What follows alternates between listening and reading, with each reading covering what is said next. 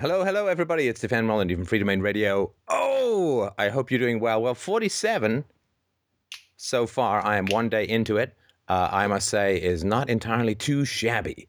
We, uh, we, and by this I mean in general, Joe Rogan with me as a slight little bit of uh, cream cheese, uh, dusty bunny style icing on the cake.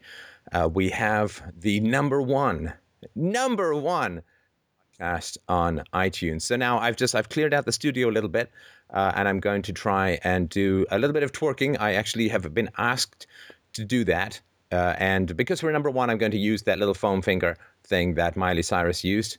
And uh, so please avert your eye. No, just kidding. So uh, thanks again to Joe Rogan for having me on. Thanks to Peter Joseph for a very instructive debate uh, the other night. Uh, it's funny how many people said, you would have so much benefited from a moderator. Like I'm not an anarchist. Anyway, um, but I will say this: um, I've some people have transcribed some stuff that Peter said, and I still can't quite follow it. And I did uh, take political science uh, in college. Uh, it was taught by uh, Charles Murray, who's one of the best um, political scientists uh, in Canada. I still don't know what what he means, and in general, this is not particular to Peter, but in general, if you want to change the world, don't be afraid of small words. They are not your enemy. They're not like viruses that will rot your brain. Uh, I was really struck. I can't even remember who told me or where I got it from, but it was years and years ago where somebody pointed out that uh, Socrates never used the word epistemology or metaphysics or anything like that. Uh, that he used, uh, you know, truth, virtue, justice, courage, all of the words of the common person and I think that's really, really important. I think that uh, if you want to change the world, you have to meet the world where it is, and you have to challenge people's thinking where that thinking is. And if you use a lot of big words, then people aren't really going to follow what you're saying unless they already have some sort of predilection to your emotional style of delivery. And so don't be afraid of, of small, simple, direct, basic Anglo Saxon language. It's really, really important to get your ideas across if you want to help the world.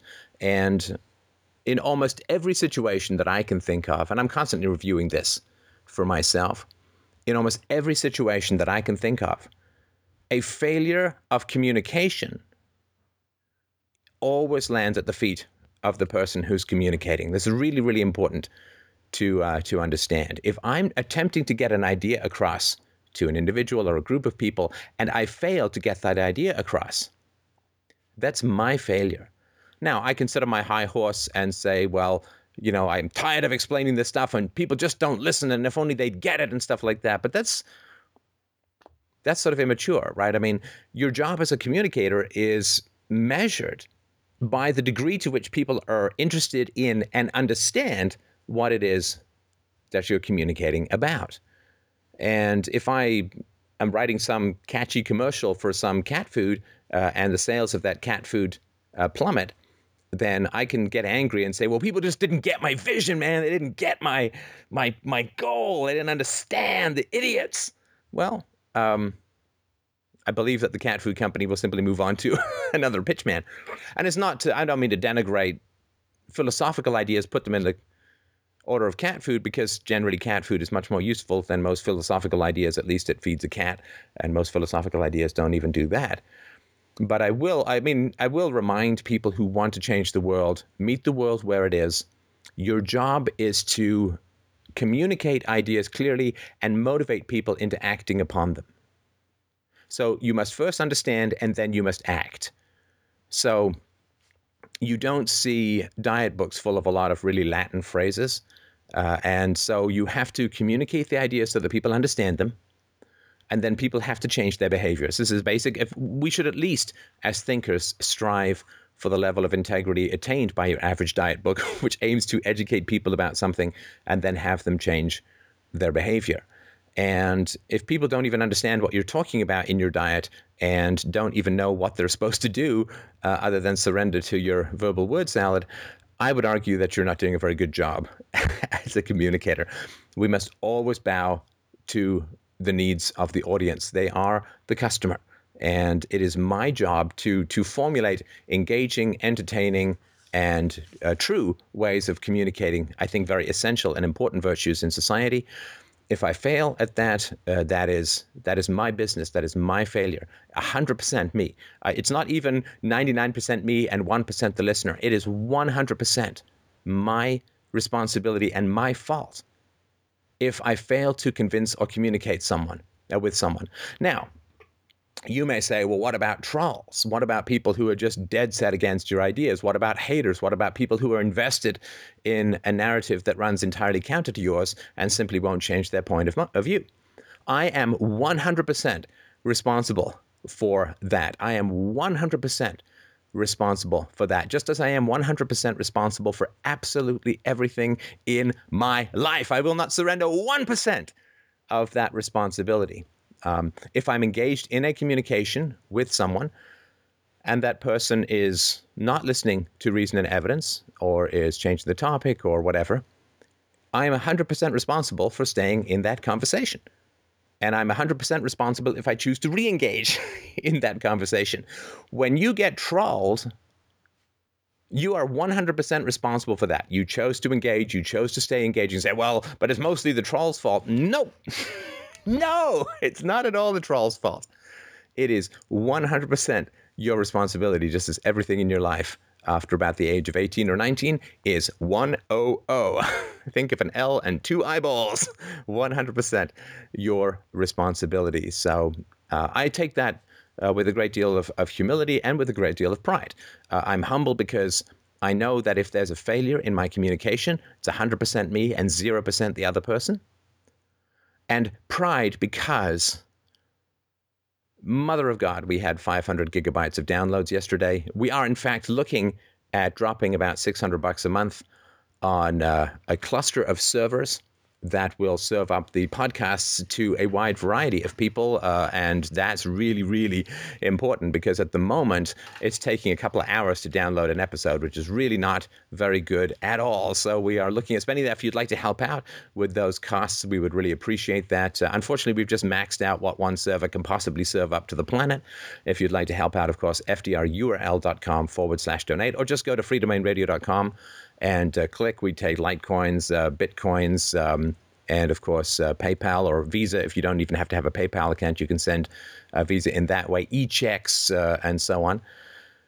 So that's just something I really, really wanted to point out. If you take on the task of changing the world, it is 100% your responsibility, whether the world understands what you're saying, whether the world acts upon it and retreating to sort of a bitter, high, stony hearted castle of contempt for mankind for not understanding your precious vision is. Um, is not worthy of the ideals or ideas that are being proposed. We must always submit ourselves to the necessity of the goal. We must always submit ourselves to the necessity of the goal, or just abandon the goal, right? But if you want to change the world, communicate to the world in a way that the world understands and if you if you fail, if you if people don't understand, it's hundred percent you because either you fail to communicate to reasonable reasonable people, or you're damn well staying in conversation with unreasonable people. Either way, it's one hundred percent your issue, your fault, and that means you have the great challenge of adjusting your behavior to meet the needs of the audience, uh, which is really challenging and tricky. And sometimes it feels like I'm uh, uh, running back under sniper fire. But the great thing is that when things do land correctly and when things are communicated in a way that really hits people in the solar plexus of personal change, well, you're 100% responsible for making that connection as a communicator. And that's what's worth hanging on to the 100% for. So that's it for my introduction. Uh, thank you, everybody who's joined us. Uh, welcome to any of the new listeners who've come by. Uh, if you're just listening to this on audio, I am shooting this um, with uh, twin 3D nipple cams. So feel free to tune into the YouTube channel at youtube.com forward slash free domain radio. If you'd like to see me uh, squinting and frowning and all the verbal gymnastics and uh, facial gymnastics that I'm prone to, as somebody has pointed out, freeze just about any one of my videos, and I'm making a face that looks like I'm climaxing into a Twinkie. So, uh, thank you so much for joining us. Uh, Mike, who do we have up first? All right, Eddie, go ahead. You're up next. Hello, hello. I can be here. Hi, Eddie. Hello, Stefan. I just wanted to say that it was it's really great to be here and talk to you, and I really, really enjoyed the Joe Rogan debate. I thought that was really fascinating. Um, I also heard Carlos Mencia starting his own philosophical uh, podcast, so good for you. Um, let's see. On the uh, chat room, we were uh, yet a couple of days ago. We were discussing The Great Gatsby and uh, the relationship between the the characters and everything. And something really, really hit me because I realized that I'm kind of like Gatsby in a way. I'm trying to improve myself to try to impress a girl that I'm probably never going to get back. And uh, I was just trying to wonder how I can either get over that or you can try to help me impress the girl. uh, all right. Um, I don't think Great Gatsby is about a guy who's. Tr- I hope you're not like Jay. I think his name is. I hope you're not like Jay Gatsby. Um, the Great Gatsby is a complete nightmare of a novel. Um, just my sort of thoughts and very briefly about it. It's a complete nightmare of the of a novel. Uh, everybody is a complete monster. Uh, everybody, to me, is a complete sociopath. They're verbally glib. They're uh, very wealthy. They, they they they stoke envy, uh, and they they're, they're and they're pitifully, horribly, terribly bad at personal relationships. There are just three things I'll sort of mention about the book, and maybe I can do a longer review another time. Um, the first is the great line about how uh, Daisy and I can't remember the guy's name. They they just they smash people up and they keep driving without even noticing. Uh, that to me is is classic uh, sociopathy. They just uh, they use people, they smash people up, they don't even turn around, um, and that's I think there's also a scene, if I remember rightly, it's been a long, number of years since I read the novel, but where they sit down with a, a, a guy who's helping. I think it's helping Gatsby manage his money or or launder his money. I think a lot of the money comes from criminal activity. And he's a Jew who's got, I think, cufflinks made of human teeth. And that just seems to me just a predatory, cannibalistic kind of uh, imagery. And the third, of course, is the one of the great closing lines uh, of when I first read it, I just burst into tears. It's such a horrifying statement. Uh, and you know what? Let me look at. No, I won't look it up. I remember it well enough. I think I it may not be letter perfect, but it says, and and so we we go on, boats against the tide, borne ceaselessly back into the past. And that idea that you're kind of rowing against the tide of history that's pulling you back forever into the past that you cannot escape is such a fundamentally terrifying line. It's so it's so your early childhood and your history is kind of like a like a black hole and and light and, and future and hope and possibility and love and friendship and connection and joy and escape cannot get free. The gravity well of history is so great that any kind of light is trapped forever in its darkness and cannot ever break free. It's a completely terrifying life. And of course, F. Scott Fitzgerald fulfilled this prophecy. You know, artists write about themselves, they write about their own lives, and their novels are almost universal prescriptions for their own futures. He married his wife and um, Zelda Fitzgerald, who was stunningly beautiful, and I actually based a little bit of a character in a novel on her. She was uh, scintillating and entertaining, and they were the hotshots, right? They were the the queens, the the king and queen of the social scene in the twenties, and everybody wanted to be them, and uh, everybody wanted to be around them, and they were just. I, I don't know. It's it's hard to think of, of people since who've been that magnetic, at least on the literary scene. And what a completely Right. awful and, and vile ending to it all it was. I mean, he went out to Hollywood to start working on film scripts. Uh, he became, uh, he separated from his wife, and he became such an incredibly destructive, self destructive alcoholic that he died very young. I think it was liver disease or kidney disease, something brought on by his unbelievable level of, of drinking and just, just horrible.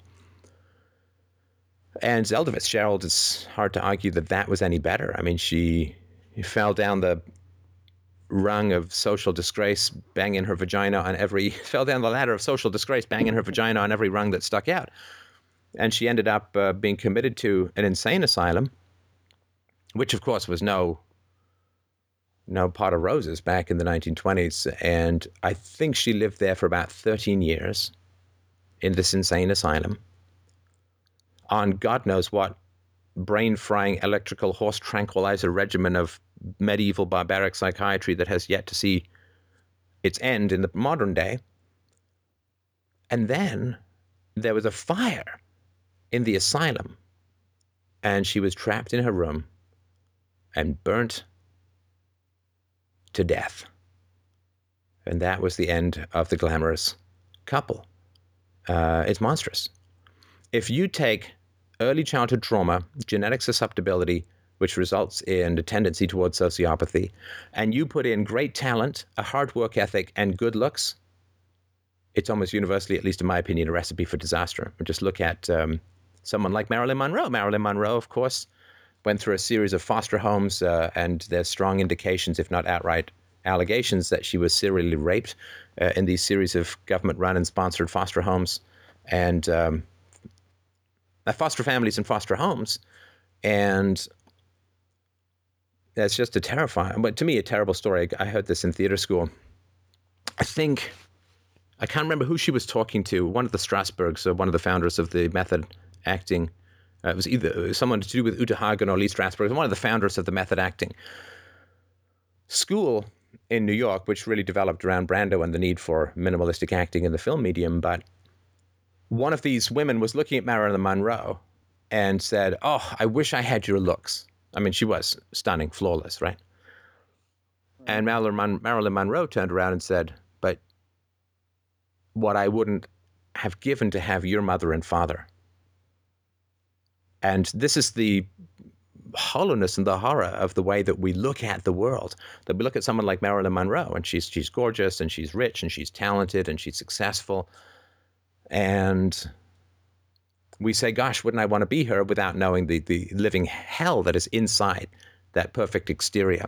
And of course, she then slept with and was used by a wide variety of men. The baseball player whose name I can never remember, Arthur Miller. Uh, she was a very Joe intelligent DiMaggio? woman. I'm sorry? Joe DiMaggio. Joe DiMaggio. That's right. I can remember the Paul Simon song.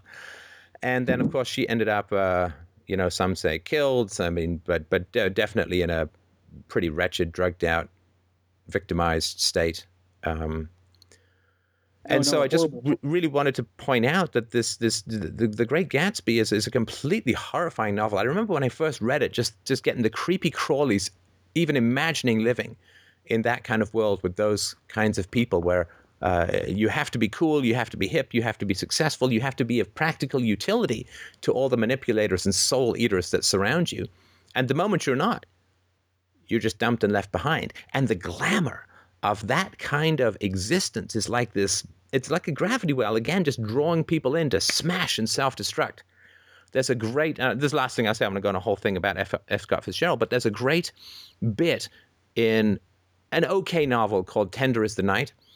Right at the end, uh, I think he's, he's a doctor. He has all these great parties. Or so the guy, I'm sorry for I can't remember the details. The main character has all these great parties, and then right at the end of the novel, I mean, his life's going to hell. And he meets someone who came to one of his parties like years ago. And the guy's like, oh man, that was like the greatest night of my life. That was the most amazing party. Nothing has ever compared with it ever since. And the guy's kind of depressed because he's got this one night to look back on of this amazing, fabulous party. And then nothing is really kept up with that fantasy, with that illusion. I remember thinking, man, that's really heartbreaking that you rely on somebody else one night to create something that is magical and wonderful. Uh, my God, why not have that every night with someone you love? Uh, but um, uh, so I just wanted to mention a couple of a couple of thoughts about it, since we do, I think, have a bit of a theme tonight. But um, sorry, if you can just uh, go on with your question.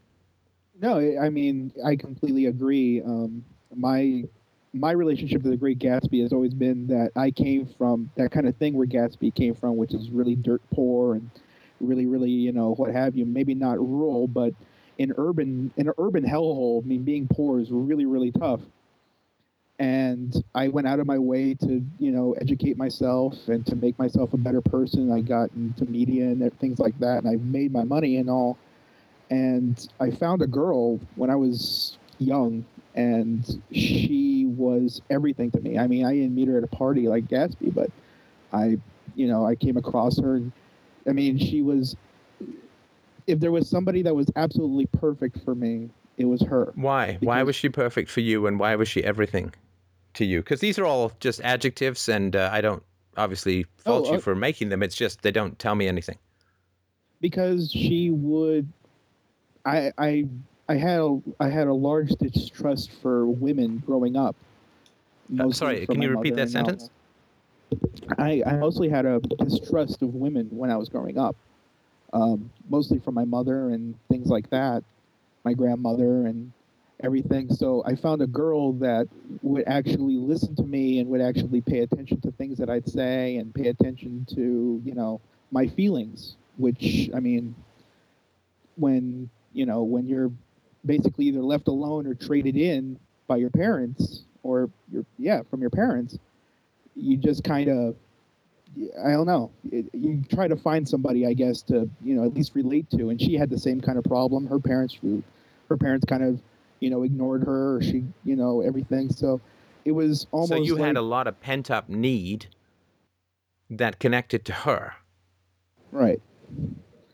And we, I mean, we hit it off and everything. I mean, it was it was perfect. And I, I, would, I, I don't know if it's really perfect because it's young love, and I don't know how, I don't know how perfect young love can be, but it was certainly something that you know to this day I, I'm trying to find. I'm sure I'm still trying to find a girl.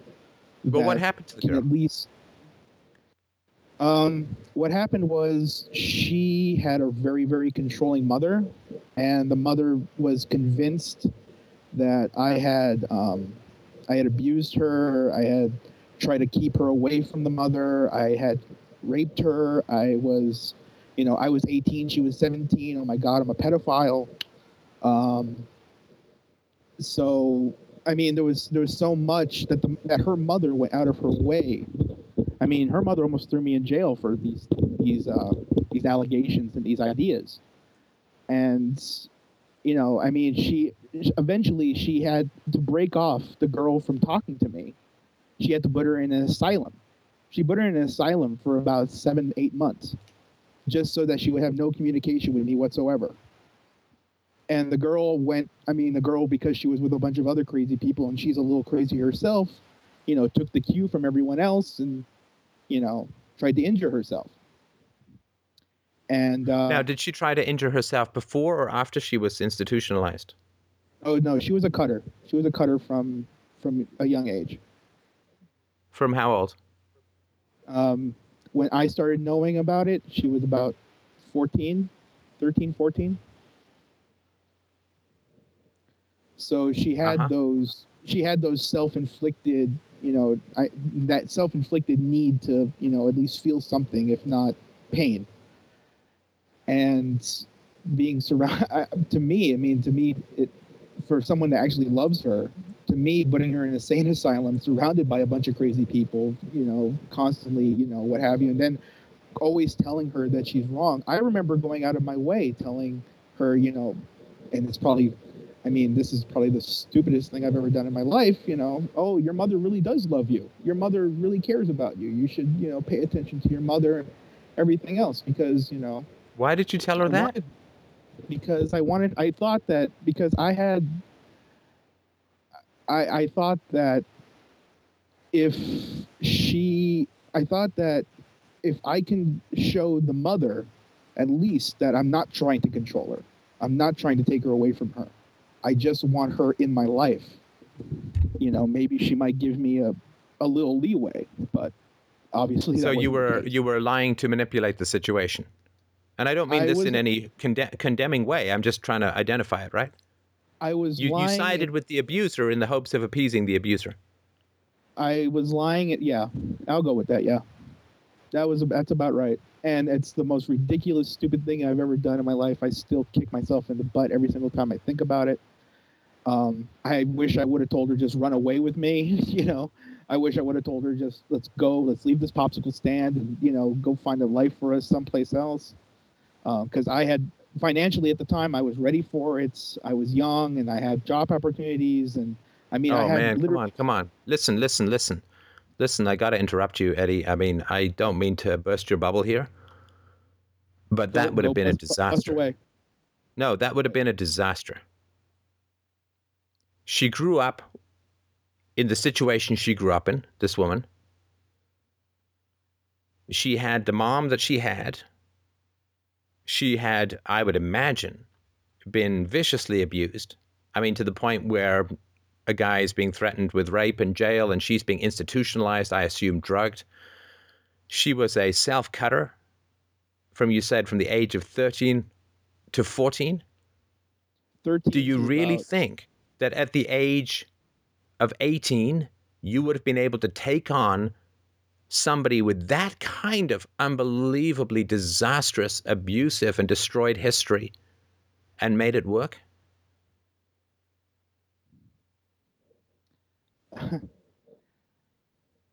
you know 10 10 see, looking back on it from 10 years 12 years i can certainly say no now but i mean when i was 18 i had my whole life ahead of me and i wanted her to be with me for it No, but you were living in a fantasy land, which is the idea that love, or whatever you would call it, that that kind of attachment can cure somebody of years of being abused, right? I mean, it, it, I have no reason to dis. I mean, to to disbelieve anything you're saying, but she might as well have grown up in a concentration camp, right?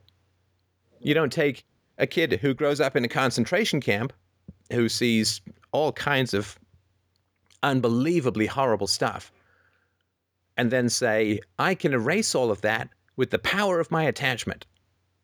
That's like that's like saying somebody, I mean, that's like taking somebody from Cambodia who speaks no English whatsoever and saying, Don't worry, I'm going to love you so much that you will wake up speaking English tomorrow. right You can't transition. She can learn English, and th- this woman could probably learn to become healthy, maybe even healthier than the norm. But she ain't going to end up with that because somebody is attached to her, right? Because what happens in these kinds of situations, and I've not been immune to them, please. I'm not talking from any kind of, oh, I, uh, I've read about this kind of human behavior and I find it curious. No, I've had these same kinds of attachment issues when I was very young. And what it is, is you have this giant vacuum cleaner where your heart should be.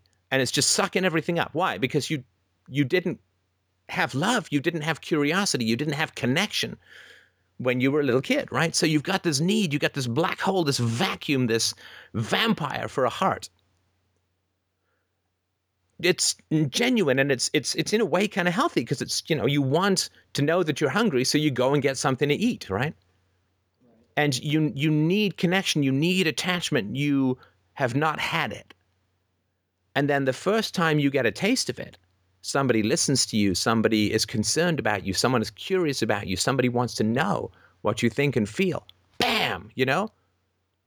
It hits you like a fucking asteroid.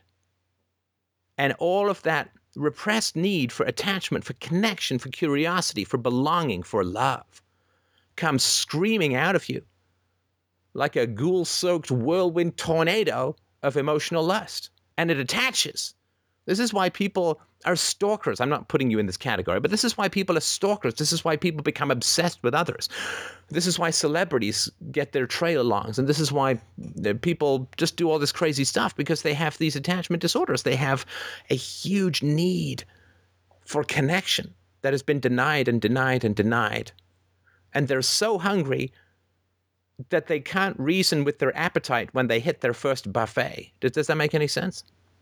yes yeah i i get it and and the idea the, the and the goal of course is there's a theory in psychology which says that all unhappiness all all dysfunction within the mind is the avoidance of legitimate suffering all dysfunction within the mind results from the avoidance of legitimate suffering and I would argue, and I don't look, I don't know if I'm right, and this is just idiot amateur hour as usual on the internet. So I'm just telling you my and- thoughts. I, you know, I'm not out to prove anything, but what I will say is that the fantasy is that through someone else, through the, the mechanism of someone else, someone, anyone sometimes, anyone who shows an interest, anyone who can do something that's different from what happened in the past, that someone else, the actions of someone else, the acceptance of someone else, the approval of someone else, the sex from someone else, the job from someone else, the money, the, the desire from someone else, can somehow vault us over the Grand Canyon of our own history and have us run away towards our future without having to have deal with our past.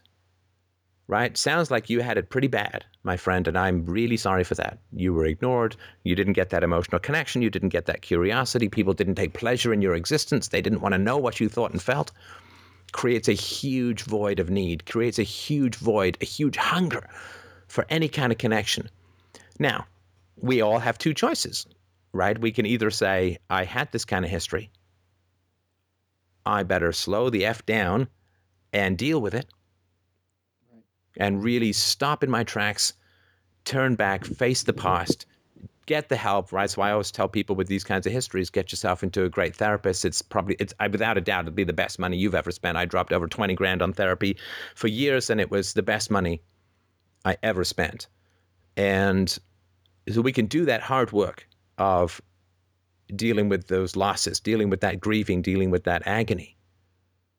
Or we can believe that love and passion and sex and ambition and money and looks and being a pickup artist or being a con man or being a stalker, that somehow that is going to solve our problems.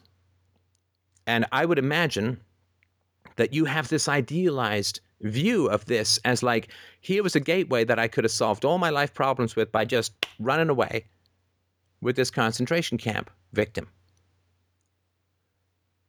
But it's not true. It's a great fantasy, and it's something that keeps us stuck in not dealing with our own issues because we have this fantasy that there's some external solution to the problem of inner pain. There is no external solution to the problem of insecurity. There is no external solution to the problem of a lack of love. There is no external solution to attachment disorders. There's no external solution to these dysfunctions and brokenness that so many of us have experienced in our lives. Nobody else can come and save you. There is no way to bypass that suffering. You have to bite down and deal with it. But if you have a fantasy that somehow, if you'd done something different, if you hadn't said this to the woman about her mom or the girl, if if they hadn't done this, or if then then you'd have been able to to bypass all of that suffering and be ah, you know, I'm free and I don't have to, right? It is a fantasy. There is no way that that I know of that has ever been established to deal with these issues that you had as a child, these dysfunctions, these problems, these um, abandonments, these uh, avoidances of your, of your parents, there's no way to deal with them that involves anyone else other than you and you know the guidance of a therapist and so on. But you can't uh, you can't love your way into healing. Uh, love is what happens after you heal. Well, that would certainly make sense, especially after what happened to that. Um, uh, are you still are you still in touch with her? Um, actually, I tried to get in touch with her about a year ago. I Facebooked her just randomly, and uh, we we had a we had about maybe about three four months worth of conversations where we tried to just sort everything out, and she told me what had happened what had happened to her. I mean, what's worse is like, I feel so terrible. because now i mean hearing all this is just you know it's it, it, it gets in the way of me wanting to help her even more because it's worse that it's worse than it was 10 it's worse than it was 10 years ago now with her and it's it, it literally is the only person that i really i really feel anything for and to know that wait the only person hang on I got my first bit of emotion in your voice there. Right. The only person that you feel anything for. More or Tell less. me more yeah. about that. I just, I don't know. I don't. I it's hard for me to connect to people. I have literally maybe about two or three friends, and even there, I mean, I don't trust them either. I don't I don't have any real connection to people. I try to I try to smile and I try to be a good jolly guy and you know crack wise and everything, but But why you get the same pattern? Why are you continuing to falsify your existence? Why are you continuing to falsify your history? Why are you playing a role for other people? I don't understand that. What happens if you don't do that? I think people wouldn't pay attention to me. But they're not paying attention to you if you're putting on an act. I They're get more paying attention to if your act, which is not you, right? You haven't solved the problem, right? right. You mean you wouldn't have the not- illusion of a solution? Yeah, I guess it's more like I want people to look at me and maybe not hear what I say, but at least look and see the dancing monkey. You know, And do they know that you're putting on an act? I think I think I come off obviously as an act. I, I really think I'm pretty obvious as an act. Like you said, So like why you are they the why are they bit of- satisfied with that? I think it's I mean, if you were my friend, I, I wouldn't let you put on the act. That would be my greatest act of friendship. Would be to say, wait, wait, wait, wait, too noisy, too loud, too up, too on, too whatever, right? Right. I, I, I don't know. I never really learned to be myself. I guess to be what I actually am. Oh, hang on a sec. Hang on a sec. Sorry to interrupt. But Eddie, you're doing the same thing that you did when you were 18, right? Right. You're using other people to avoid your own history. And now you're using your friends instead of using this girl. And please, I mean this with all sympathy. I'm not I'm not blaming, I'm not criticizing, I'm not attacking. I mean this with all genuine humanity and sympathy. But you will go to your fucking grave a social shell zombie with no internal connection to anyone if you don't drop the act, right? Because the only people who are satisfied with an act are as empty as you are, and you will never connect with those people. Right? You have to let go of the sinking lifeboat in order to swim to shore, right? You keep hanging onto the lifeboat, you, you don't get any further, right? So you're still like this woman was going to save you from the lack of connection in your past, and now you're avoiding the lack of connection in your past by putting on the social face with the empty-headed friends, right? Right. Is that your plan for the rest of your life? Do you do you have a fork in the road you want to take towards something more genuine and real?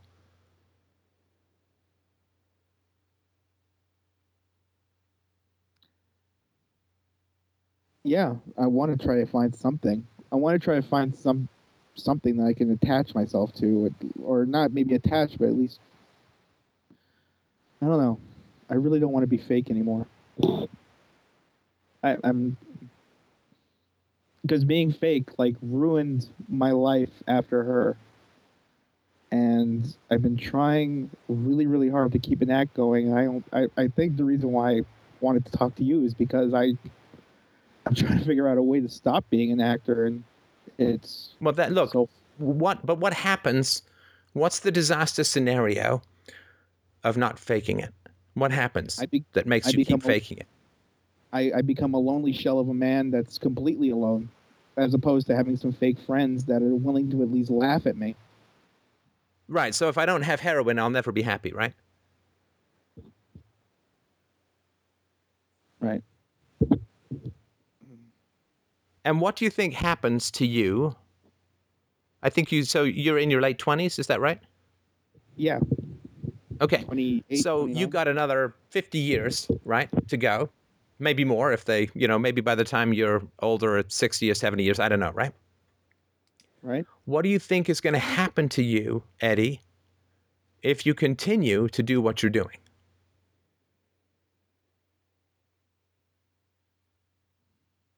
I'll probably still end up being alone. Still be Everything we do, we get better at. Everything we don't do, we get worse at, right? Every muscle we strain strengthens. Every muscle we relax weakens, right? Every time you fake, you get better at faking.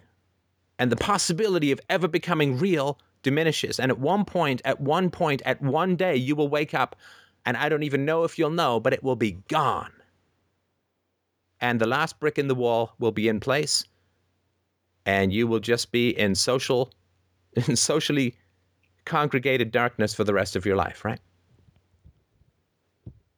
It's, you know, you're old enough to now know that all of our habits become who we are. And no longer i'm not no i'm not any longer a guy with a hobby called philosophy. I'm a philosopher right? Uh, when i was a programmer i wasn't a guy who had a hobby called programming. I was a programmer.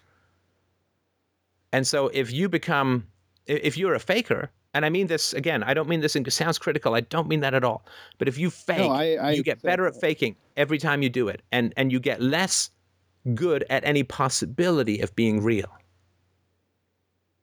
right? Every te- every step you take in this direction is a cave in right behind you that makes it almost impossible to turn back, and eventually it will be impossible to turn back.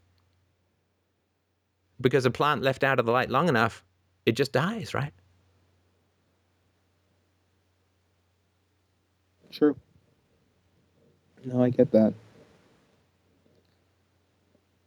Um, So the when you said that she was the only person you ever cared about, is that what you said? yeah. I'm asking you to reorient that caring to you, to your future self, to the Eddie to be, right? Care about the Eddie to be enough to change your course now so that he doesn't end up spiritually dead, right? And then the murder that I would argue began in the crib for you does not have to be consummated. It does not have, the knife doesn't have to go in all the way.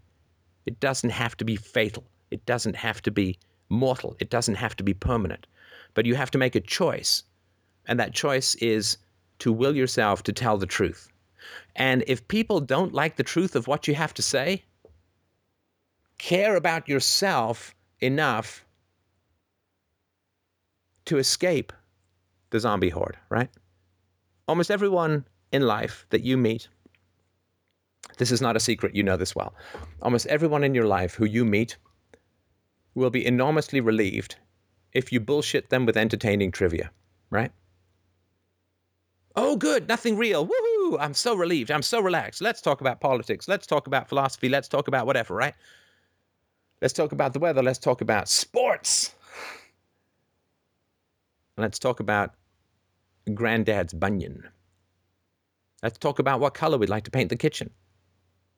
Let's talk about whether we should pave the driveway.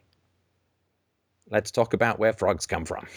Anything other than this is my true experience of life in the moment. This is my real self.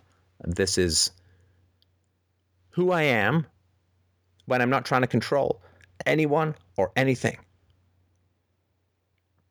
And you will never find any shortage of people who will agree to self evaporate into the fine mist of irrelevant social trivia. And so, if you want to find the people to actually connect with, to actually have a conversation with, then you got to shoot up some flares. And those flares are called honest statements. Honest statements, you know how they have this uh, belief that uh, silver wards off werewolves and crosses and light ward off vampires, right? Well, silver is value. Silver is the self, the soul. Crosses are telling the truth. And light is honesty and self revelation. And it drives away the undead. It drives away the creatures of the night. It drives away the zombies. It drives away the empty headed who will feast until, who will feast on your brains until they burp from the dust. And you will never find any shortage of people like that in society. What you do need to find are a like minded tribe of the self loving and self committed to truth, honesty, and connection. But as long as you're hanging around these people, you're indistinguishable. You're like Frodo and Samwise among the orcs. You are indistinguishable from the air. And I would suggest, if you don't want the future to be more and more of the same until there's no escape from it, to stop being honest with the people around you. You can stop with your friends, stop with your family. And don't imagine that there's anything out there that is going to make that connection for you. You have to make that yourself. with people. Because if you're in your late 20s, you haven't got a lot of time, Eddie, before there is no before there is no turning back. You know, if you quit smoking 8 minutes before you get lung cancer, it hasn't done you a whole lot of good, right? There's one cigarette too many, and who knows where it is in your life. There's one cigarette too many that pushes you over that tipping point to a largely fatal disease. You don't know when that cigarette is, but you know that each one you pick it up gets you one closer. And every time you avoid and joke and entertain and make fun of yourself just to, for the amusement and empty chattering giggles of others, it's just one more inhalation of the necessary smoke of social lubrication to the fatal disease of self annihilation.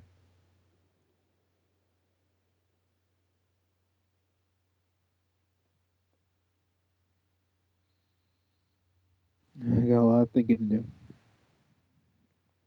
I'm sorry? I have a lot of thinking to do. I don't know. If you were to be very honest about your life right now with me, let's do a little practice. sure.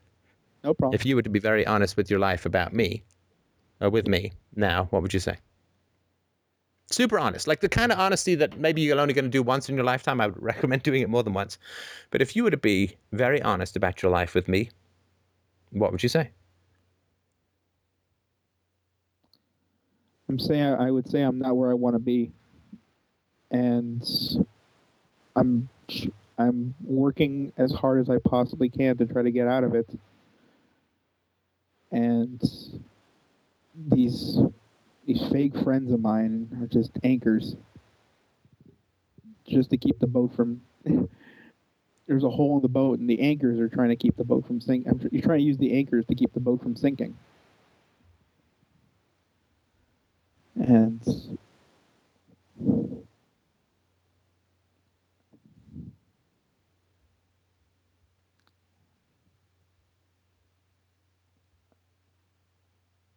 I I just don't want to be alone.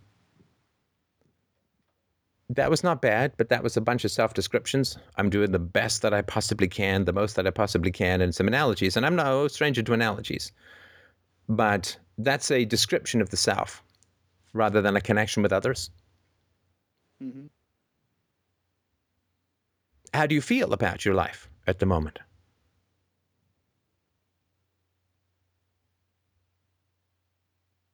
Really shitty. Come on, that's better.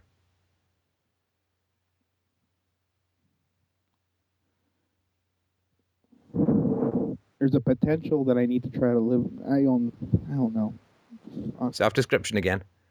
Yeah. Tell me what you feel about your life. Don't describe it. It needs to.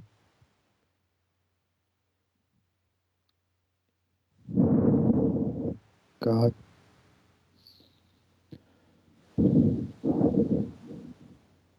I know. I wasted all my. I wasted so much time. And Go on. I just wish. Maybe not wish, but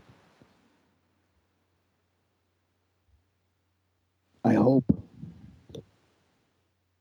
that at some point this feeling, this feeling of complete and utter worthlessness gets over me. Gets Now you're describing. No, no. Now you're describing again. You're hoping and you're wishing, and so go back to the worthlessness and the time wasting and the shittiness. I'm not trying to make you wallow in it, but if that's where you are, No, no. just I'm. Talk about that. that's I don't, I just don't stop describing I'm- it and abstracting. I it. mean, yeah. I. I'm. I'm just wallowing. I'm just wallowing in a life that doesn't really go anywhere, and I have nowhere to. I, I have nowhere to paddle to. I have nowhere to get to. descriptions. I'm sorry to be annoying. This is 101, right? Tell me more about your feelings. What What do you feel in your body right now? What, what's your heart doing? What What are your lungs doing? What is your skin doing?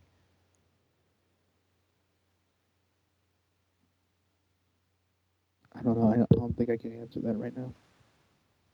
Sorry, I don't think I can answer that right now. because you don't know, or because you don't want to? I really don't know. Is your heart beating faster?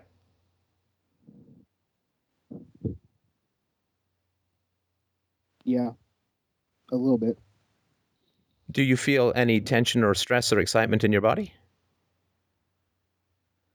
Feel a lot of anger. Okay. it's Tell me about the anger.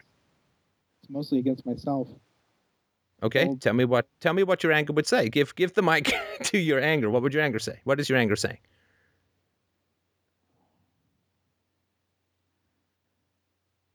that I've wasted so much time wallowing in a sadness for something that'll never happen, and I've come to the conclusion it'll never happen. But for some reason, it I keep on repeating it in my head that oh she's gonna come back, she's gonna come back, she's gonna come back, and she never will. And it makes me feel just absolutely heartbroken every single day I wake up. And I just want that sadness really to just end. I'd rather not feel anything now. I'd rather be numb than having to wake up knowing she's ruined and the fact that everyone is willing to the fact that I'm willing to just ignore everything and just delve into my delve into my self-hatred kind of I don't know. And what do you hate yourself for? I hate myself because I'm not like everyone else. I don't I don't have that feeling to go out and I don't know. I don't have that feeling to just be like everyone else. Well, come on, you got to stop giving me these these these pat answers if you want to have a real conversation. I mean, Einstein wasn't like everyone else, right? Freddie Mercury wasn't like everyone else. That's no reason to hate yourself, right? In fact, it's usually the first point of pride, right? So why why do you hate yourself? What what if you're a judge reading your own sentence, reading your conviction, you are convicted for and why? I hate myself because I wish I could trust more people. Because I want to have more trust in people, but I can't. I can't put myself to do it. I want to have more than just a hello and a goodbye, and you know what, you know how's the weather. I want to have more than just that, and I can't bring myself to that because if I bring myself to that, I have this overwhelming anxiety that these people aren't going to want anything to do with me.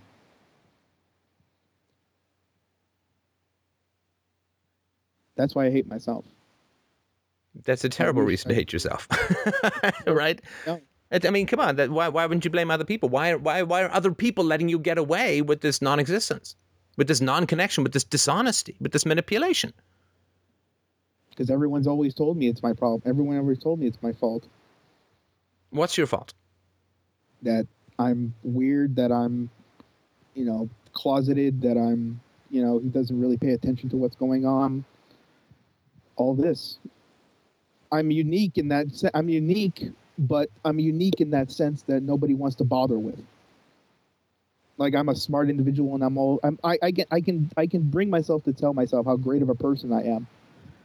But in the end, by the by the end of it all, I'm I know it's all fake. You know And it's I all wish I- fake. That you're not a great person. I wish I yeah, I wish that I can be real and at least admit to myself that I'm not that great of a person. Damn. And uh, the worst part is is I can admit it to myself. I can admit to myself I'm a horrible person. But I can't admit But so, but, but what's that- horrible? Help me understand, Eddie. What is horrible about you? I'm not disagreeing with you. Maybe you are. Maybe you're currently strangling a hobo right now. I don't know. But what is so horrible about you?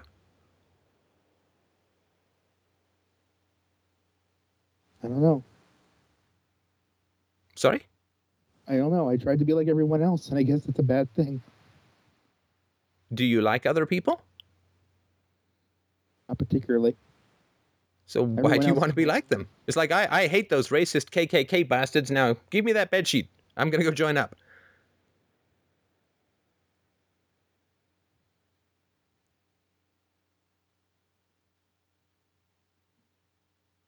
I don't know. Okay, well, I'm sorry. so this is good. I mean, sorry, you want to say something? no, no, I'm sorry. Just I I No, I don't wish I- apologize. If you had something to say, that you're more important that you talk than I talk. No, I have. You can talk. I'm sorry. I, that's another thing. It's. I'm sorry. I apologize for every single thing. I, I, I get in the way of things. I stop things from being a good being good. I get in the way of people. I get in the way of of just a bother, a burden. Right. You know, I really don't. I don't want to be a burden to people. Go on. I don't want to be someone that people have to look at and they have to look at the monkey. They have to look at the dancing monkey. I want people to look at me for for me and then I don't think they can I don't think they would I don't think they would want it. Right. So you're around people who don't want the truth. And you think that's everyone in the world, right? Yeah. Because who in the world would possibly want to be with me? Right. How were you ignored when you were very little, as you mentioned? Um ah, excuse me.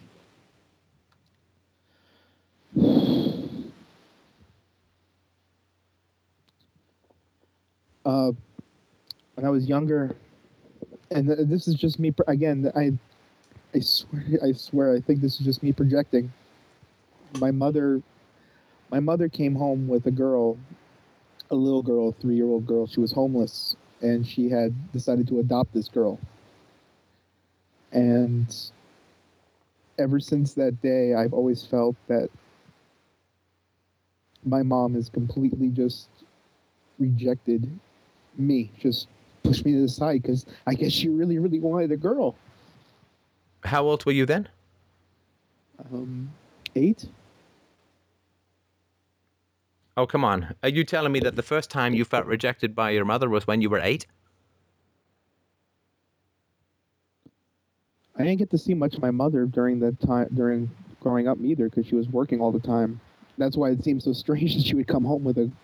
She literally she found this girl while she was working. She went to a cafe and she found this girl on the floor and she just brought it home. She just found a child and brought her home? Yeah, and she she kept we kept the child for about three months, and we finally found the father of the child, who was messed up. I mean, he was he was just a piece of garbage, and I mean, it just wow. You'd rather just turn. You'd rather just have that than me, and that just really got to me. And then a couple of, and then and then when I was ten, my dad died. So it was just like, oh my God, now what do I do? I got I got a mother who's willing to trade me in for a girl, and now the only male role model in my life is gone. Was your father around when you were growing up? Yes, I, he passed away when I was ten. And it's another reason why I have trust issues with my mother, and probably with all women, because she had Why? she had hidden she had hidden his death from me. She She hid his death died- from you? He had died on a month he had died on a tuesday and she made me stay over with my aunt for the rest of the week so she can plan the funeral. And then she told me on friday at school in front of my classmates. Oh, and, no. and then the next and then the next day is when we buried him. Was he ill? so he no i mean he he just what he came home one day and just died of a heart attack. He was 55 Wow. Wow. and I, I i just i don't know i don't i don't fucking know I'm sorry, say again? I don't know what to. I don't know. I don't know. Excuse me. Don't no no don't don't excuse me for feeling. This is a, a human experience.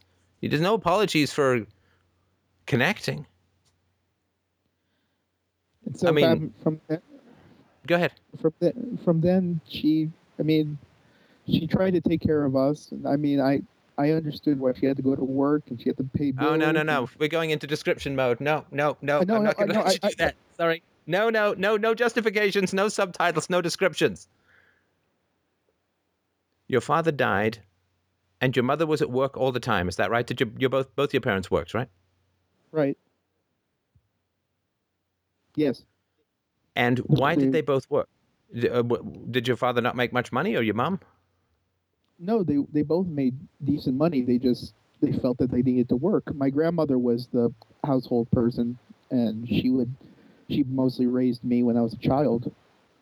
Her Oh, so you weren't mother- in? Uh, you didn't go to daycare or something. You stayed with your grandma. No, I, I, I, had, I had daycare, but I mean, she, my grandmother was the, my grandmother was my parents from three o'clock to eight o'clock when my parents would come home. Your mom would come home at eight o'clock. Why so late? She had to commute thirty miles. Same thing with my father. They all they worked Wow. in San, they worked in San Francisco, and we lived in the suburb, so it was commuting every day, and I never really got to see my father except for the weekends or when he came home at four o'clock and went to sleep because he was exhausted. And what was your relationship like with your grandmother? my grandmother we had a good relationship i mean she she was old country so she would she would not she was not really a a a, a an advocate really for the non-aggression principle she would hit Ah. us. I mean, Well, that's not a she- story. So she was a spanker. Yeah. A, a, pretty hard one Now, let me tell you though, because I got to readjust your perception of what is a good relationship. A good relationship with your grandmother, my friend, is when you tell your grandmother that you miss your mother desperately, and your mo- grandmother sits down with your mother and says, You had a child, so spend time with your child. Get a job that's closer or quit. That's, to me, called having a good relationship with your grandmother. Well, my grandmother would tell my mother to spend more time with me and everything. I mean, she was really into that. She was really into the family dynamic and everything. But I think she understood that you know my mother couldn't really get a job anywhere else, and my mother was working. My mother. Oh, oh, oh, oh, oh, will you stop giving your mother yeah, excuses? apologize.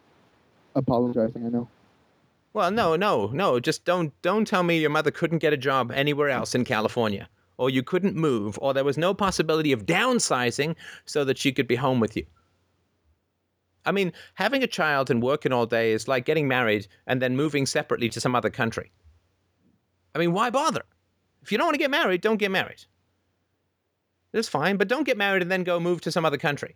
And and if you don't want to have kids, don't have kids. Nobody makes makes you have children. But if you have children being gone from the time they get up till eight o'clock at night when they're just about to go to bed, it's ridiculous and destructive. And selfish. Hmm. I mean, I haven't written a book in more than half a decade because I chose to have a child. I used to write like two books a year. And I'm not doing that because I made the choice to have a child. My daughter doesn't have any choice about being here, doesn't have any choice about me as a dad. So I gave up writing. And nobody, it's not a sacrifice. I mean, it's just what you do. I gave up writing and the income from that. And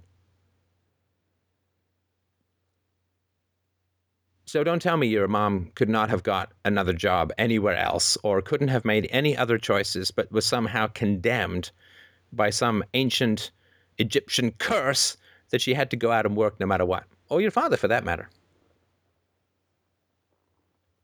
Right. People make choices, and they're responsible for those choices. And the more you make excuses for people who've harmed you, the more that harm heaps on you, right?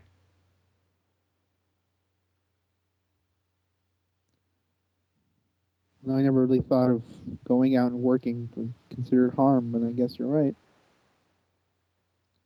Do you know that uh, babies who are put in daycare for more than 20 hours a week experience the same symptoms as babies who are abandoned by their mothers? I know that. A baby doesn't know, or a toddler doesn't know about eight o'clock. I mean, you got to think of it from a toddler's point of view. A toddler, how long can they survive in the jungle without their parents being around? Not very long. Well, it might only be minutes, it might be half a day, I don't know, right? But the toddler knows that if the parents aren't around, then death hovers everywhere, right? They might eat the wrong berry, they might fall down a cliff, they might get eaten by something. They might just get a really wicked sunburn. They might get bitten by a poisonous spider or a snake or some of one of nature's lovely little additions to the ark, right? Right. So if your parents go for you know significant periods of time as a kid, you panic, you freak out. That's we're not designed to be separated from our primary caregivers for like 10 or 12 hours a day. If you're away from your parents for a couple of hours when you're a baby, your basic thought and feeling is, well, fuck, they ain't coming back. I'm dead. Because it would be unthinkable to do that in our evolution as a species. Unless you simply weren't coming back, right? And I, mean, it's just I- mo- there's this I- modern freakiness about all this shit where it's just like, well, you know, I'll I'll put him in a daycare and I'll whatever, right? And okay, so you had your grandmother. That's that's good. Obviously, that was better than nothing, but it's a very clear message to to the kids, right?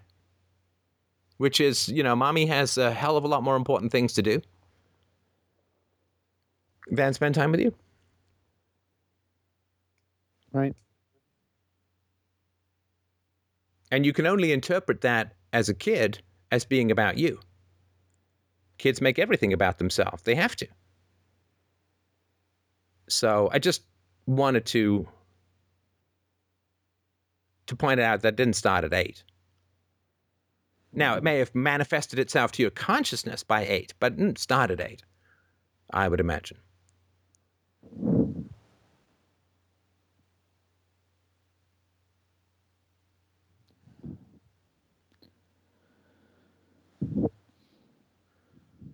Oh. But the wrongness that occurs in any foundational relationship, particularly the parent child relationship, there is a wrongness that you experience.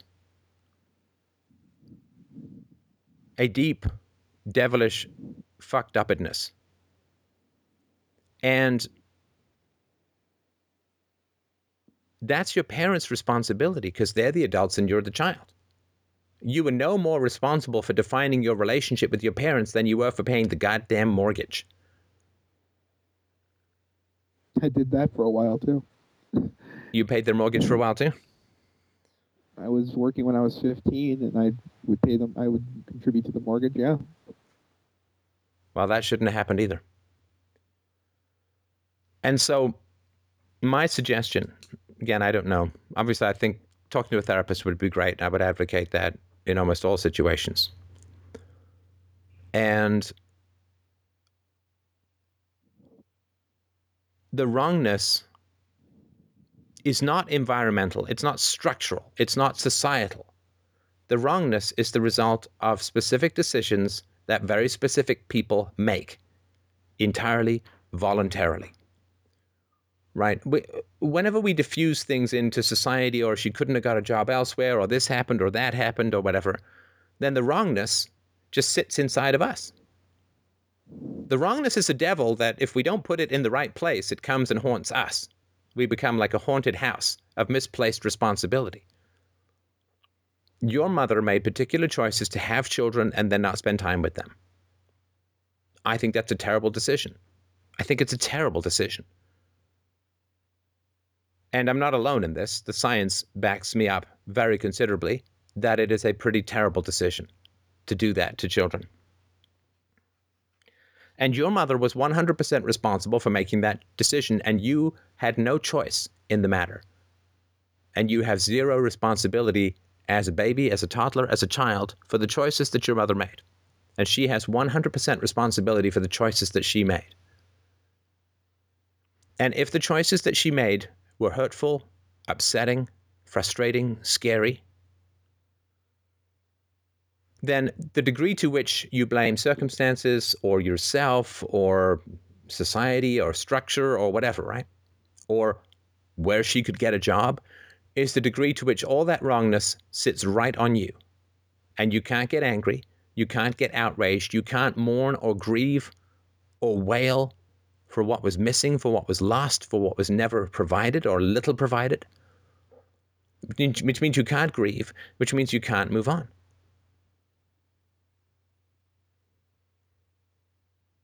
And even if, let's say that it is the most emotionally Zen like Buddhist Confucian wonderful Zen thing to do to forgive everyone who harmed you when you were young, or everyone who um, didn't provide you what you needed as a baby. Let's say that's a completely wonderful, great thing to do. I don't agree with that, but so what? Let's just put that hat on because it's what a lot of people believe.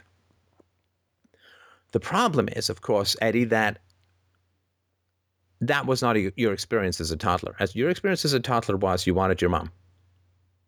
Right? When I was put in boarding school at the age of six, I would uh, cry myself to, uh, to sleep uh, to the point where I couldn't even say the word mummy. I would just say bubby. I miss my bubby. Now, my parents, 100% responsible for making the choice to take a six year old boy and put him, I think I was the youngest kid in that whole school, to take a six year old boy, stick him on a train for a couple of hours, and send him to a pretty fucking Dickensian boarding school. They made the choice to do that. They were 100% responsible for making that choice. When I was a little boy, a toddler. Uh, I couldn't even walk. My father was playing. He was in. He was in care of me, taking care of me, and he was playing uh, tennis. And I only have very hazy memories of this, but um, I was uh, crawling around uh, somewhere outside the tennis courts. I found my way into a garden shed, and I drank weed killer, and I almost died. I had to be rushed to the hospital. I think this is one of the reasons why my parents' marriage did not exactly work out. Now, my father is 100% responsible for not taking care of me as a baby and for playing his tennis game. I just hope it was a really great tennis game because, I mean, the choice that he made, 100% his choice, 0% mine. And we have the right to be outraged about the wrongs that were done to us as children and as toddlers. And even if the end result, the end goal, was complete forgiveness and a zen blah blah blah. We still have to pass through the toddler phase of outrage and anger. Otherwise, it's just bullshit. It's just putting a body in the ground as if it were dead when it's actually, in fact, somebody who's still alive. Oh, don't ignore the thumping on that coffin, the sound of scratching. Just heap the dirt on. Let's get the ceremony over with. They're dead right? Even if you want to get to the Zen thing, you've got to earn it. And you've got to earn it by going through the toddler thing, which is the actual reality of the emotions that you had as a child.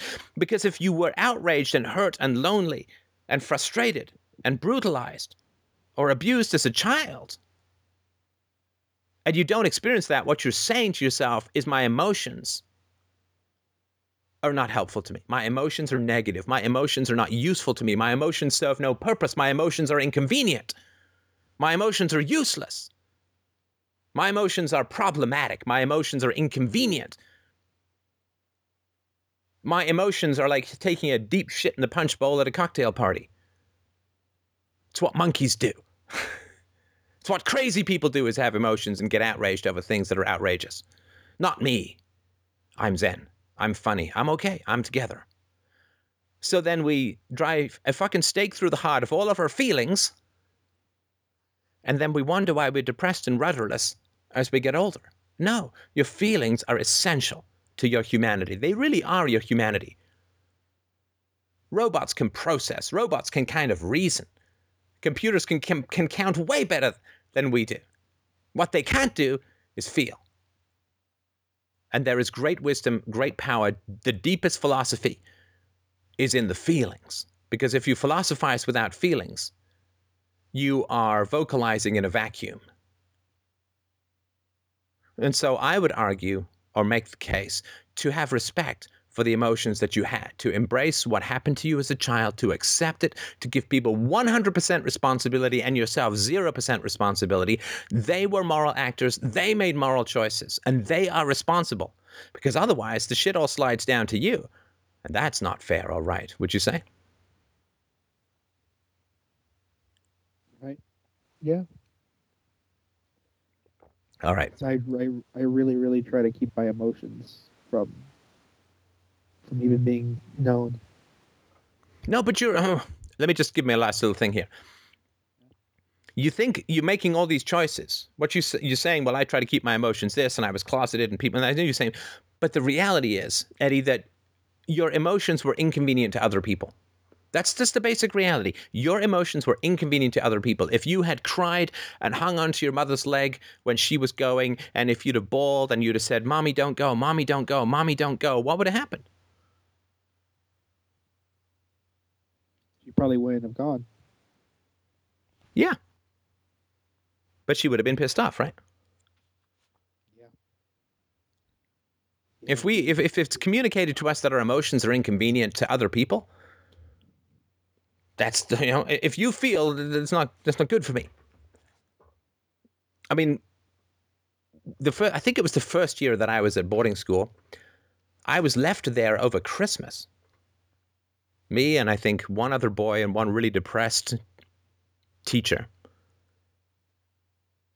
and one cook.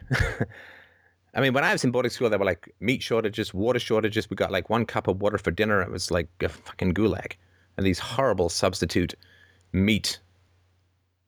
The plants, they use plants for meat and not in the kind of cool Kelsey's veggie burger way they do now. And I was there for Christmas. I stuck there for Christmas. Remember eating a little Christmas pudding as the uh, sun was setting in this big giant auditorium where we all ate like a bunch of cattle and it was just me, one other kid. I wasn't even sad at this point. I was just so lost and, and so bewildered. But of course, in hindsight, what a ridiculous thing to do to your child is to leave him uh, at a boarding school with one other kid over Christmas because you're doing what? Whatever you were doing, obviously, is more important. That's all I know. But that's outrageous, outrageous behavior on the part of my parents. And that's entirely their fuck up. I was couldn't do anything about it, couldn't change it.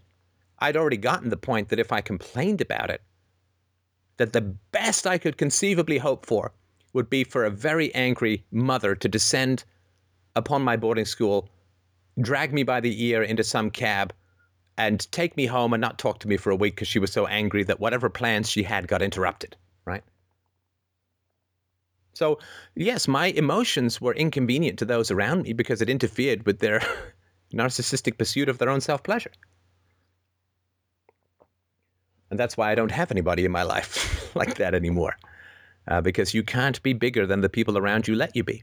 You can't be deeper. You can't be more honest. You can't be more in love. You can't be richer. You can't be wiser than the people around you let you be. We are bumping up constantly against the the the tininess of those around us. They they seek to atomize us to turn us into um, tiny bubbles uh, and evaporate into nothing. So, anyway, I've got another caller. I just wanted to uh, hope that that was somewhat helpful. I'm sorry for the long rants, but um, uh, no, I I completely I completely accept it, and I like to say that at least I'm making some some advancement in my in my life. I I gave up drinking and drugs about a month and a half ago, and it's really really come to opening my really come to opening my perspective, and that's why I wanted to call because I wanted I wanted someone at least with the same political ideology and the mental ideology to at least you know give me some some feedback. Good. Well, congratulations on that. I think that's that's great. Uh, that really is good. And yeah, just the, the basic principle uh, is um, don't describe, don't explain, don't have a narrative to describe your life. Uh, just talk about what your actual experience was and is. Uh, don't provide excuses. Don't provide subtitles. Don't do any kind of stuff. So, so Tim, no I think we have you next. Thank you so much, uh, Eddie, and uh, keep me posted if you can about how things are going. Sure. Thank you very much. You're welcome. Hey, Steph, it's uh, Tim. Do you hear me good? Yeah. Go ahead. All right. Uh, first, I'd like to say thanks to Ed for that. That that was a really great conversation between you two. Um, I'm sorry it went so long. Thank you for your patience. Uh, I really appreciate that. Oh no, no problem at all. I had, I had, um, it it was great for me to listen to that. I think. Um, so uh, what I kind of want to talk about is uh, it's really tricky because a lot of the same things that have been he's uh, Eddie has been you know ha- uh, has been pro- having problems with. I think I've also been having problems with. So it's uh, what I what I've sort of come to accept about you know um, my situation, uh, life situation, is that um, you know I am at right now not able to put into practice as much as I'd like to. Um, uh, put into practice as much as I know. Oh, I'm sorry, I'm not saying this. I'm correctly. afraid you're going to have to, uh, in the interest of time, and it's mostly my fault for going so long with Eddie, but um, you're going to have to boil it down a bit. Yeah, all right. So, um, so I guess my question is, so, okay, so I'm 19 years old and I, you know, want to be a virtuous person, right? I've sort of made that decision, but I am having trouble doing that because I continuously fall into, you know, my old habits and, um, I was. And what are your old habits? Well, uh, I I tend to resort to um, playing video games a lot and like staying secluded. And if I'm not doing that when I'm with people, I tend to uh, give them, um, you know, not have any presence in the situation. So Sorry, I you would- said playing video games and something I didn't quite catch. oh, or um, sort of stay isolated and away from. people. I'm sorry, can you say that again, but slower? I, I Um, couldn't catch that either. um, playing video games and then staying isolated and away from people. Okay, okay, gen- okay.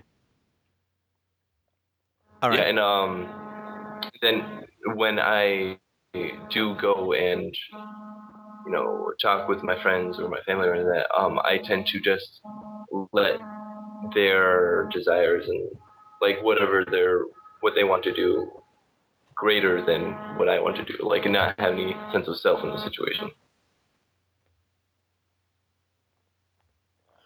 And if you that put that in a moral category, I'm not sure I would, but if you put that in a moral category, how would you consider that immoral? Um, not speaking up eh, among friends and family about your preferences and playing video games and staying isolated, how does that fit into an ethical category? Oh, for you, and, and what's unethical about it?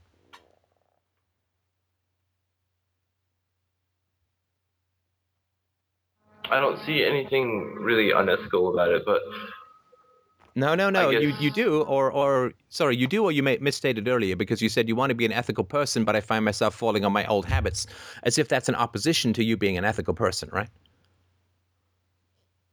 right. Um, Virtuous. Sorry, you use virtuous, not ethical. So, okay, so I think that if I'm not able to be honest with the people around me, it would be unethical because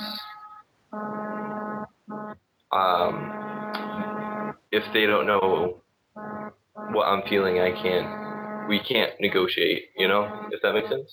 And like, Sure it does. make- Sure it does. But um, and let's just talk about your your parents, because you know friends are usually an effect of what happens with our parents. They they define the template for adult relationships, and that's usually what we fall into. So if we just talk about your parents, um, are they honest with you? Um, no. Uh, my, Do my, they um, notice when you're not honest with them and ask you to correct? what they do is they um either see me they, they don't really um see me at all if that makes any sense like they uh i live with my mother at the moment and uh our interactions sort of come down to her telling me to do chores Right, and you negate or postpone or that kind of stuff. You foot drag. Oh, what do you mean by that? Well, you you say I'll get to it or I don't want to. Do, do you sort of passively aggressively not do the chores, or do you sort of jump up and do them? Oh yeah, I uh, I'll say I do them when I want to do them, and like I am eventually do do them, but just not as much uh, as well as I could do them. Yeah, because you resent uh, the chores and um, you don't want to do them, right? Yeah, yeah. Why don't you Um, want to do them? Do you think? Well, um, it.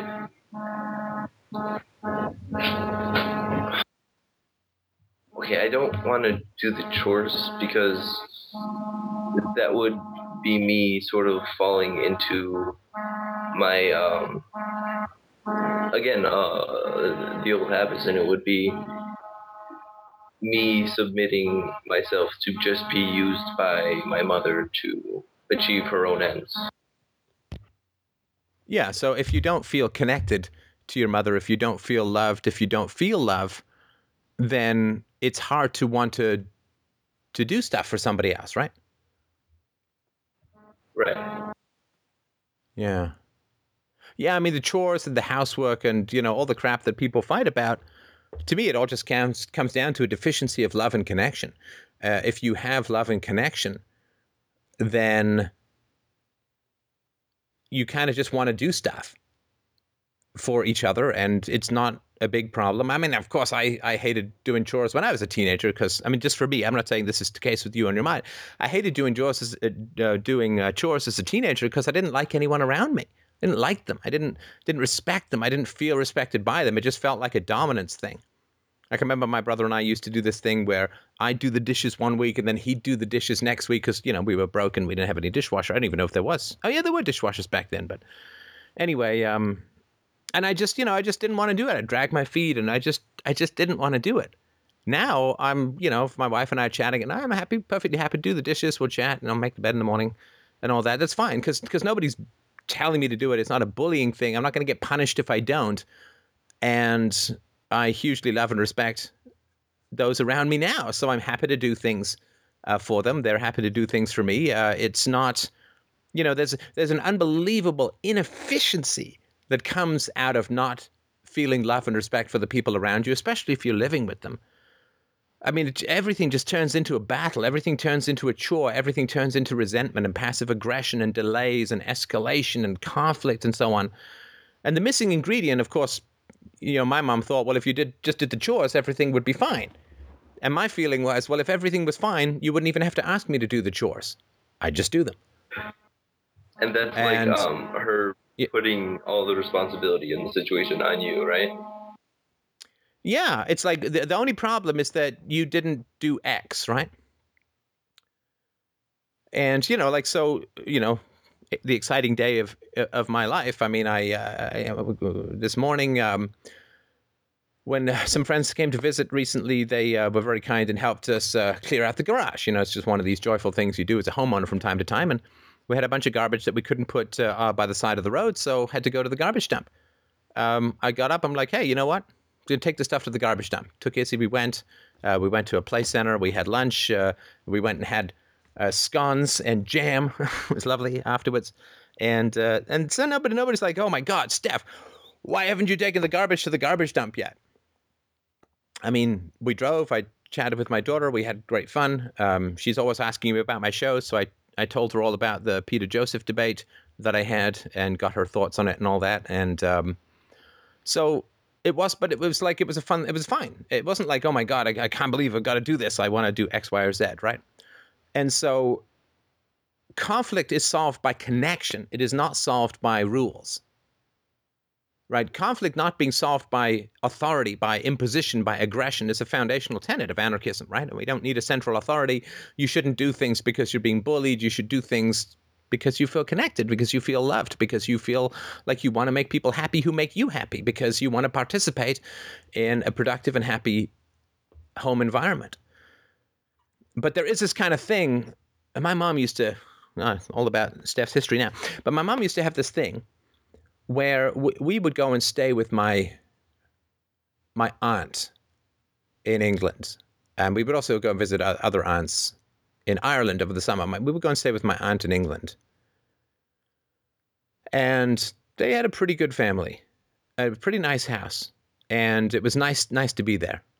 And my brother one morning left the toothpaste cap off the toothpaste tube, and uh, my uncle uh, said, uh, "You know, you left the cap off the toothpaste tube, and I wasn't there." But according to my mom, he ran up the stairs, and it, it would just like to put the toothpaste, and and this drove us, this drove my mom insane because she would continually nag us to do stuff, and we just wouldn't want to do it. And she would say, "Well, when when so and so told you to go and put the toothpaste cap on the tube, you just ran up the stairs to do it," and as if as if we owed her the same thing, but it's like, but he never hit us. He never screamed Oh, at us. right, Right. and he he actually put you like it, it was so much better environment there. Right? Yeah.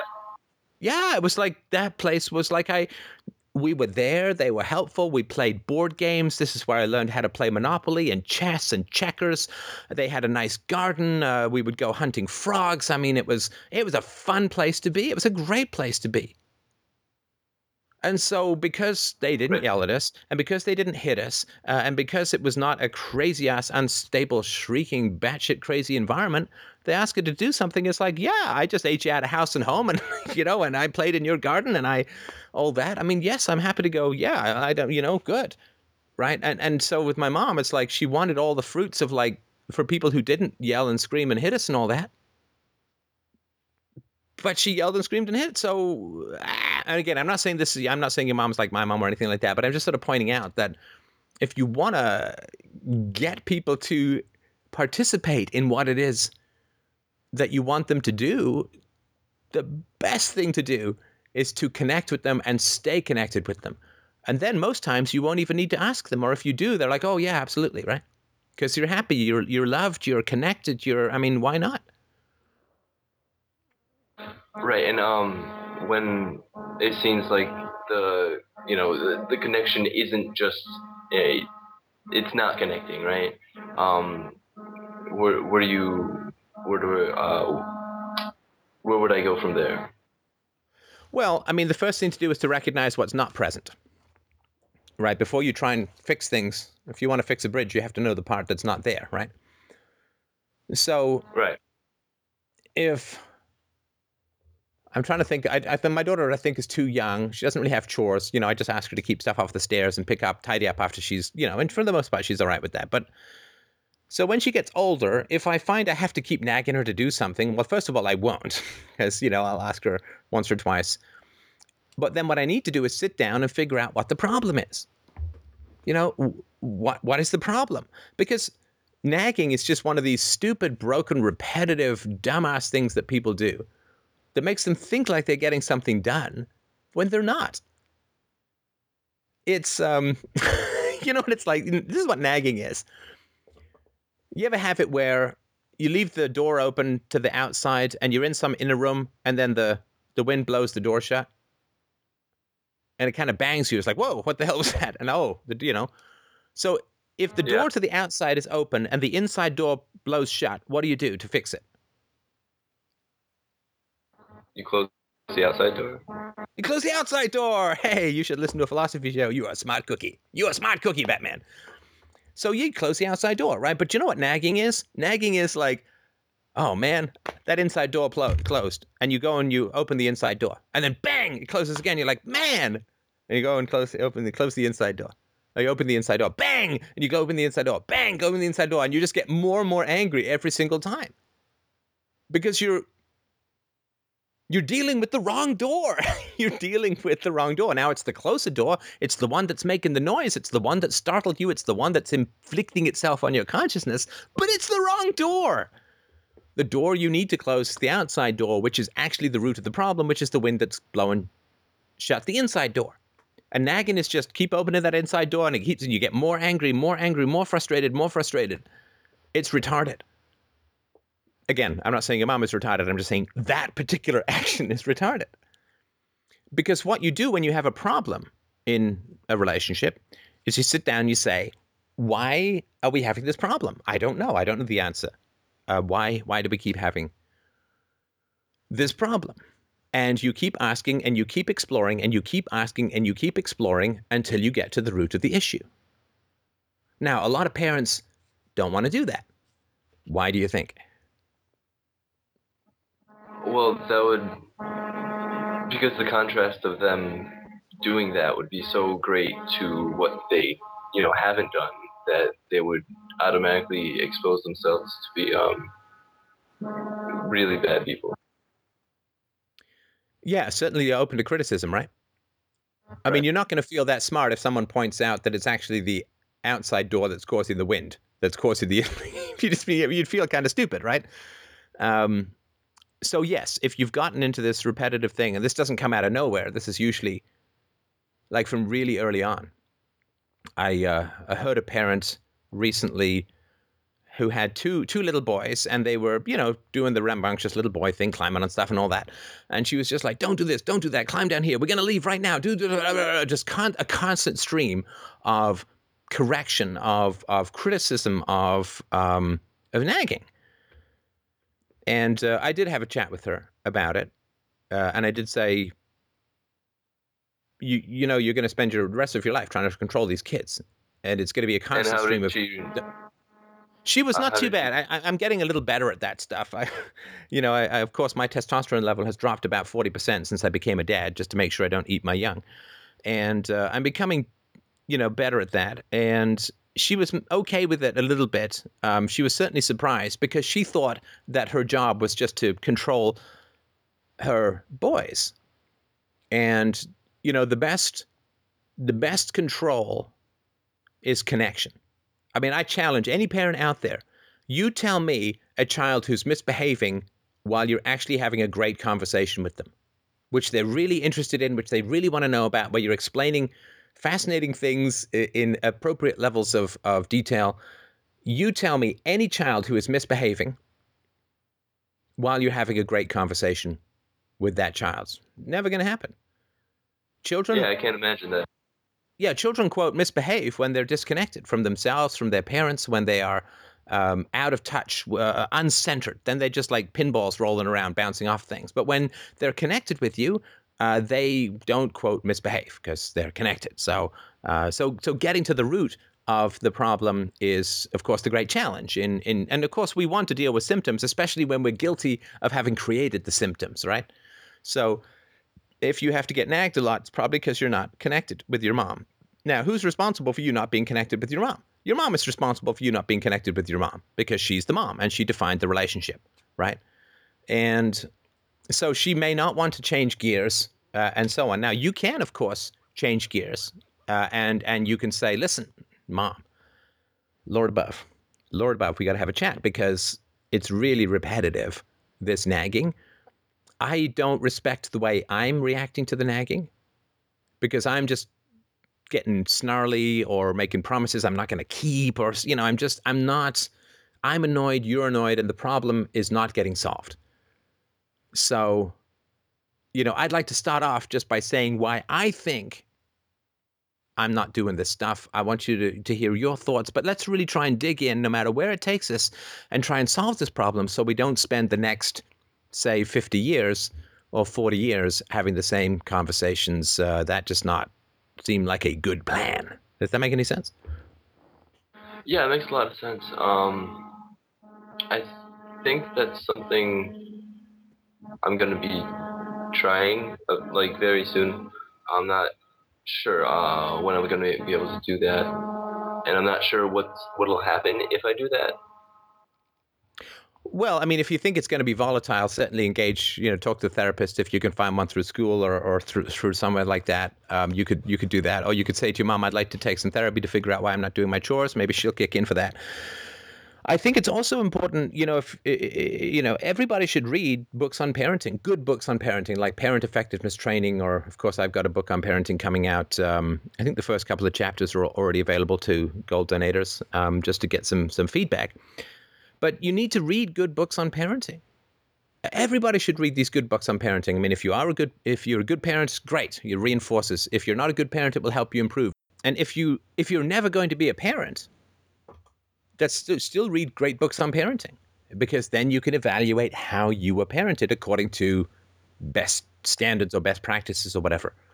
And reading great books on parenting is really, really, really important no matter where you are, no matter what you do. If you're a grandparent or going to be a grandparent, read great great current books on parenting to see what's changed since you were a kid or since you were a parent the first time round. So I would really read, and I think Parent Effectiveness Training is one of the best that I've read. But uh, read read great books on parenting before you sit down and talk to the parents, so you can figure out what may have been missing from the interactions in the past. Does that make any sense? Makes a lot of sense. Thank you. I, um, Very welcome. I think you can move on to the next caller. Thanks for taking the time. Oh, my pleasure, and, and best of luck with it. I, I hope it works out. All right, Miles, you're up. Hi, Steph. Hi, how are you doing? I'm great. How are you doing? Well, thank you. Yeah. So uh, first, I just want to tell you that um, I really, really enjoyed the podcast with Rogan. That was fantastic. Um, I've been a long time listener of Rogan, uh, a couple years now. He's probably the first podcast that I really got into, and um, so uh, I gotta say, Rogan has had a, a pretty big, a pretty significant um, impact on my life as far as exposing me to new ideas, uh, different uh, different crowds and whatnot. And I probably even found Adam Kokesh and you uh, somehow down the chain of originally finding Rogan. So um, just want to let you know that uh, everyone loves that podcast with you and Rogan. I just want to let you really know that. Well, thank you. And I mean, obviously, thanks to Mike. Uh, he was the one who pursued it and set it up. Uh, thanks to Joe, of course. Um, we're on a first syllable basis. Uh, and um, he calls me Doof, short for something I can't remember. I, I call but, him uh, Pastor Rogan. Pastor Rogan, yeah, no, and th- and thanks to Joe. I mean, it was gracious. He was a, a great guy to chat with, and uh, it was very um, very engaging, and it was a real it was a real pleasure. You know, I mean, he's a big guy. I mean, he's a big famous guy, and uh, I'm not. And so I thought it was very gracious, very enjoyable, uh, and I really had a good time uh, chatting with him. I obviously hope we can do it again sometime. And uh, the, the the feedback seems to be uh, almost uniformly uh, very positive, uh, and so I would like to. Um, yeah, so thanks to him, and thanks to you, of course, for your for your kind words about it. I'm glad you enjoyed it. Yeah, and um, also, of course, I also enjoyed your debate with Peter Joseph. Uh, one thing is uh, that video with Peter Joseph. That's a anyone who wants to learn a little bit about reading body language, watch that debate on mute and try to see who won. it's fantastic seeing your guys' body language in that. And uh, so, finally, for my question, what I want to talk about a little bit is uh, I've uh, I have a question about a, a, a, hypothetical future with no violence. Um, I've noticed that um, I, I, came up with this theory a few weeks ago, and I've been bouncing it around in my head, and I'd like your opinion on it. That um, I'm obviously a man, and uh, I interact with a lot of people in uh, just day to day life. And what I've realized is that um, I believe that there is a like a subconscious primal um, fear, so to speak, when dealing with another man. Like if uh, you know, if me and you are talking, uh, there's this there's this underlying fear that if I say the wrong thing to this guy, he's another man, he's strong, he's big, um, he could just uh, you know, I could get my ass beat. If if maybe like if we were living in an earlier time when uh, violence was a lot more prevalent, um, I have to watch what I say to another man. Now, if there is uh, women, on the other hand, um, have been, uh, as you know, violence has gone down, is continually going down as we uh, progress into the future. And um, right now, we live in a time where women don't, a lot of women don't ever experience violence in their life, along with uh, along with men in certain affluent neighborhoods and whatnot.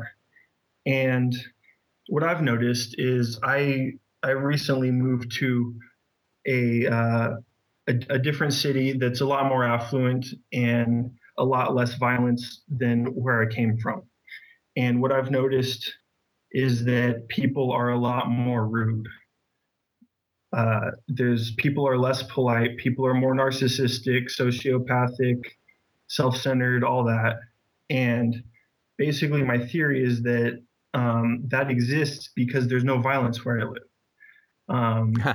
Where I'm from, there's more uh, people are exposed to violence, so there's a little bit more respect. Do you know what I mean?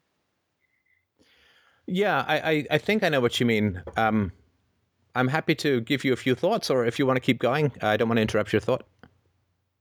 No, that well, that's that's basically it. It's that um, I I believe that women can uh, sometimes reach a level of uh, disrespect certain women if they so choose to because they don't have to fear violence. You know what I mean? Where Yeah. um, men, like I'm a big, j- just me myself, I'm a big guy, and uh, people don't really disrespect me very much. I, I very rarely run into disrespect. And no, and I- ju- if I- judging from your picture, I mean, if I ran into you in an alley, I just I just give you my lunch money.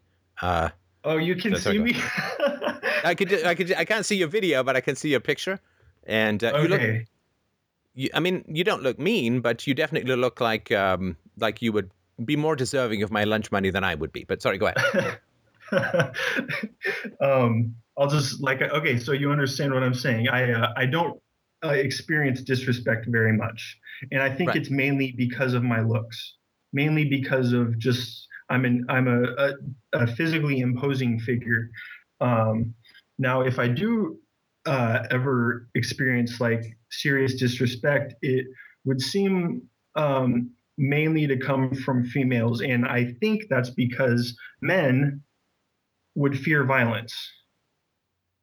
So, um, hypothetical situation, we all adopt the non-aggression principle, and we we we begin to live in a society with no violence. My question is, does that is that society a lot more rude?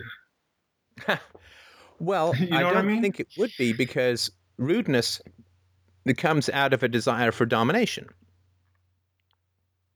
And coming out of a desire for domination uh, uh, comes because you have experienced a hierarchical dominant relationship as a child, right? The, the, the style of relationships that we experience as children is the language of relationships we inflict as adults.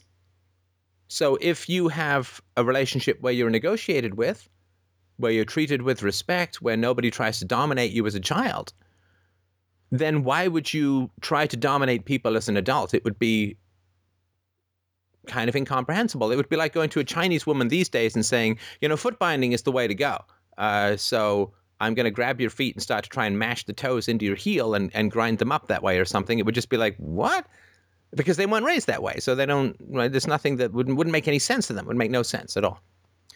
So, um, you know, rudeness is the coward's fist fight, right? And uh, it is a way of dominating without inflicting merely physical harm. And people always say, well, you know, use your words, not your fists. Dear God in heaven, there's times where I wish people had used their fists rather than their words, because fists is an honest fight. Uh, words is a you know a bitchy, catty, vicious, slanderous, bullshit non-fight you know, a, a fist fight, like I'd rather have a duel than somebody poison my tea. and so, yeah, rudeness is, is a is a coward's fist fight. It's not even a bitch slap because a bitch slap out of nowhere, at least you can turn and have a fight.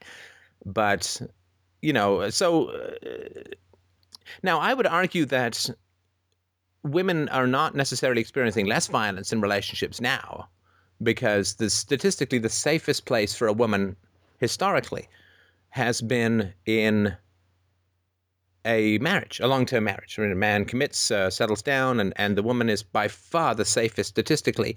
And so children are by far the safest statistically. So people always say, well, why, Steph, why you care about marriage? Why? I care about marriage because I care about the safety and security of people. And no institution, not not not government, not shacking up, not uh, joining the Mile High Club on a Cessna. No relationship provides greater security and safety for women and children than marriage. Now, unfortunately, that's not really any longer the case for men who generally get, uh, um, you know, fiscally uh, put in compromised positions with Vaseline uh, during the course of a divorce, largely initiated by women for the egregious problem of being discontented. But uh, for, for women and children, there's no safer place to be. Um, children are many times, dozens of times more likely to be abused when there's a man around who's not the biological father. And they're more likely to be abused if the father is simply absent. The, the, the safest and most secure place for a woman to be and for a child to be is is in a marriage. And because marriage has declined enormously over the past few decades, uh, women are facing and children are facing more and more instances of abuse, which is probably why my oft quoted statistic uh, that sociopathy has doubled in the last 15 years is probably increasing. You know, you, you shatter the family, you shatter marriage, and marriage, of course, was portrayed as this exploitive and and uh, destructive and violent and patriarchal hellhole of slavery, as Hillary Clinton described it, slavery, marriage, and other patri- and other exploitive institutions. Uh, the the facts and the statistics are very clear, though, that it's the most safe and secure place for um, uh, for women and children to be, and formerly for men to be as well. So I wouldn't say that women are experiencing less violence now. I think that women and children are experiencing a lot more violence because of the breakdown in marriage. But I will agree with you certainly that uh, verbal violence is is on the up, um, and indirect violence is on the up. Violence hasn't vanished at all. You know, oh, society's becoming less violent. There's a big study. Now, in terms of like cutting people's heads off and sticking it on a goddamn pike, yes, that has diminished, as has throwing children into shark infested waters as a sacrifice to some god who sounds like a cross between some Mexican deity and a Welsh crossroad sign. But has violence really gone away? No, I would argue it's just been abstracted. I mean, what is inflation but theft in a very convenient, easy to implement, abstract way. If you can steal from people's bank accounts with the stroke of a pen, a stroke of a keyboard, it's a hell of a lot easier than going out and trying to stick people up who might be armed. I mean, the thieves have just gotten much more efficient and much better. What is national debt but theft? Uh, what are public sector pensions but theft? What is social security but theft? I mean, we have become an entire society of politics addled kleptomaniacs who can't you know, reach a finger up to scratch our nose without dipping it into the pockets of the unborn or the poor or the next generation or whatever. So we have become greater thieves through language than we ever could have through knives and guns. And so violence has become progressively more and more verbal.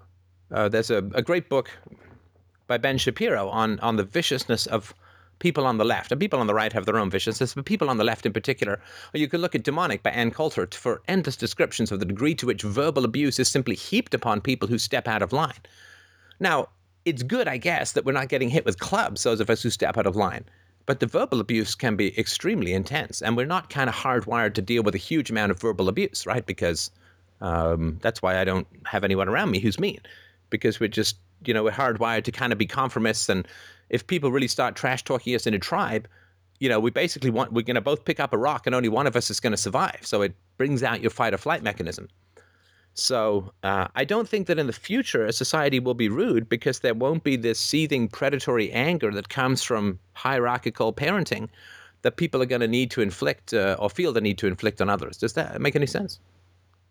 So you kind of uh, you kind of uh, think that um, we've been very physically violent in the past, and maybe right now we're in a transitionary period where our society is becoming more affluent, getting away from physical violence, and it's uh, the violence is uh, transforming into a more subtle, coy type of way, and then maybe in the future. Uh, because uh, through peaceful parenting and whatnot, even uh, even subliminal violence or uh, what's the word uh, verbal violence will go down as well Is that, is that what you Yeah, think? because a philosopher can fight verbal violence. A philosopher cannot fight physical violence. Right? Words don't stop swords.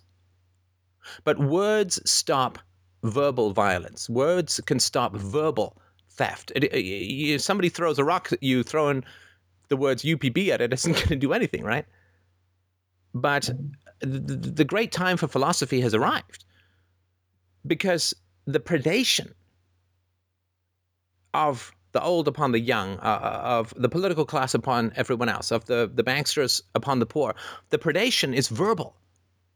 It's not the Mongol hordes shooting arrows from underneath horses at full canter, which philosophy can't do anything about. But the, the, the predation that is occurring in the world, the violence, the, the destruction, the theft, the brutality, is unsupportable without language. Now, philosophy is a language based discipline, and therefore it is the only thing that can fight against language based predation. It is the only weapon. And this is the fortuitous time that the internet and this community has all come along at the time when this is most desperately needed. The clarity of philosophy, the universalization of rules that are claimed to be universal, all the stuff that we talk about here. Philosophy's time is now because the ruling class has realized that the by far the most efficient and effective theft is based upon verbal propaganda.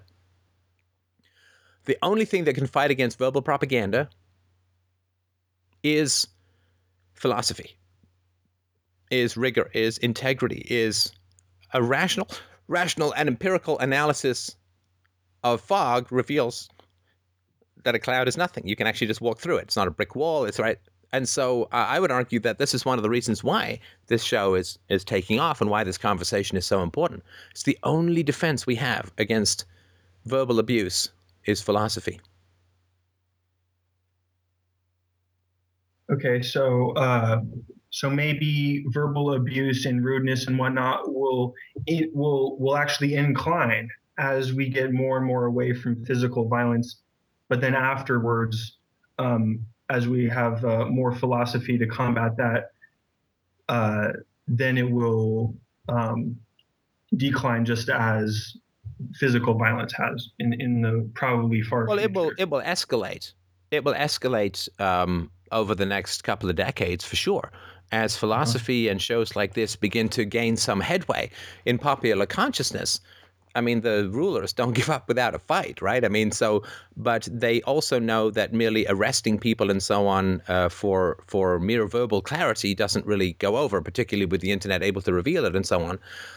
Uh, and so, it will escalate, right? The verbal abuse will will escalate, but you know, reasonable out in the long run, and and everyone's going to be better off. The children of the rulers will be better off when they're no longer rulers, and that I mean that bloodline, of course, has to uh, uh, have has to go through a productive transition as well. I mean, imagine being the child of the ruling classes these days; it would just be monstrous how hideous you'd become. Um, just look at Gossip Girl, which is where I get my facts about the ruling classes. But um, yeah, it, it is productive, and you just you just have to grit your teeth and endure the tornado of slander and verbal abuse, and knowing that you're there for the benefit of humanity, and it's still a lot easier than being strapped to a stake and set on fire. Yeah, it's it's just uh, I seem to, a lot of times I, I seem to feel like I'm more comfortable in places where they're in, in less uh, like uh, what's the word like gated community type neighborhoods and less of those because uh, like you said um, you'd probably be rather uh, rather just be slapped than uh, you know uh, subliminally insulted and you know playing these weird uh, verbal games and whatnot. Uh, Yeah, I mean, certainly for me, like if if somebody has some big problem with me, I mean, I'm one of the most available public figures around. I do like four or five hours of call-in shows a week. So anybody's got a big problem with me, just call in. We'll hash it out. I could be right, I could be wrong, but you know, most people not so keen on that, right? Because they'd rather you know put in bitchy little asides from wherever uh, on the sidelines, but. Um, nobody kind of wants to. Not many people want to step up and, and take take me on. So, uh, but yeah. So uh, I, I think you're I think you're right. uh, in that where there's a lot of wealth, if that wealth is not coming from an honest place, then it's probably coming from verbal manipulation uh, and a kind of verbal abuse, and that is a little, it's a lot less honest than somebody just sticking a knife in your ribs. Uh, But more yeah. profitable. That's the problem, right? For the people who have that. Mhm. Yeah, I, All right, does uh, that help? I, just- got another caller to get to. We're already Yeah. 23 minutes over, so if I can get to the next caller, I'd appreciate that. Yeah. All right. Well, And thank you. Listen, just uh, you. you know, try getting a preppy haircut and dressing up in your Brooks Brothers suits. You're sure, I'm sure you'll be fine. I'm totally working on it. All right, thanks, man. Thank you. Bye. All right, Richard, go ahead. Okay, hi Steph. Can you hear me? Hi, it's one dick in every show. Hey. Go ahead. Oh, there, yeah. There's one of us everywhere. Uh, Yeah. Well, you know, a lot of people have complimented you on your talk with Joe Rogan and Peter Joseph, and you know, I didn't realize uh, before I wanted to call in that you were talking to them, and I tried listening to as much as I can, and uh, I would agree that your interview with Joe Rogan went really well, and uh, you know, Peter Joseph, I, I guess he can be a handful. I don't know. Would you agree with that description? Depends Is what you mean by he kind- handful. Yeah, exactly. Uh, what I mean was he kind of, you know, he he just seems very pompous to me, and you know, it's very um, forward in my description. He his video Zeitgeist actually was the video that really I think was the the one that kind of woke me up, as people say. Um, before that, you know, I had gotten a bachelor's degree in sociology and a master's in sociology, and I, you know, Oh. I thought I was really critical with my Marxist, you know, uh, analysis and you know and then and i watched that and i was like i was like what you know maybe maybe jesus isn't real and and what building seven and what banking systems? And uh so i you know i would say he's probably helped you know uh, you know untold thousands to really start investigating uh, the world. And and you know and i think you have done a spectacular job. And and i really have to you know praise you a lot for helping me come a long, long way in my thinking about the world.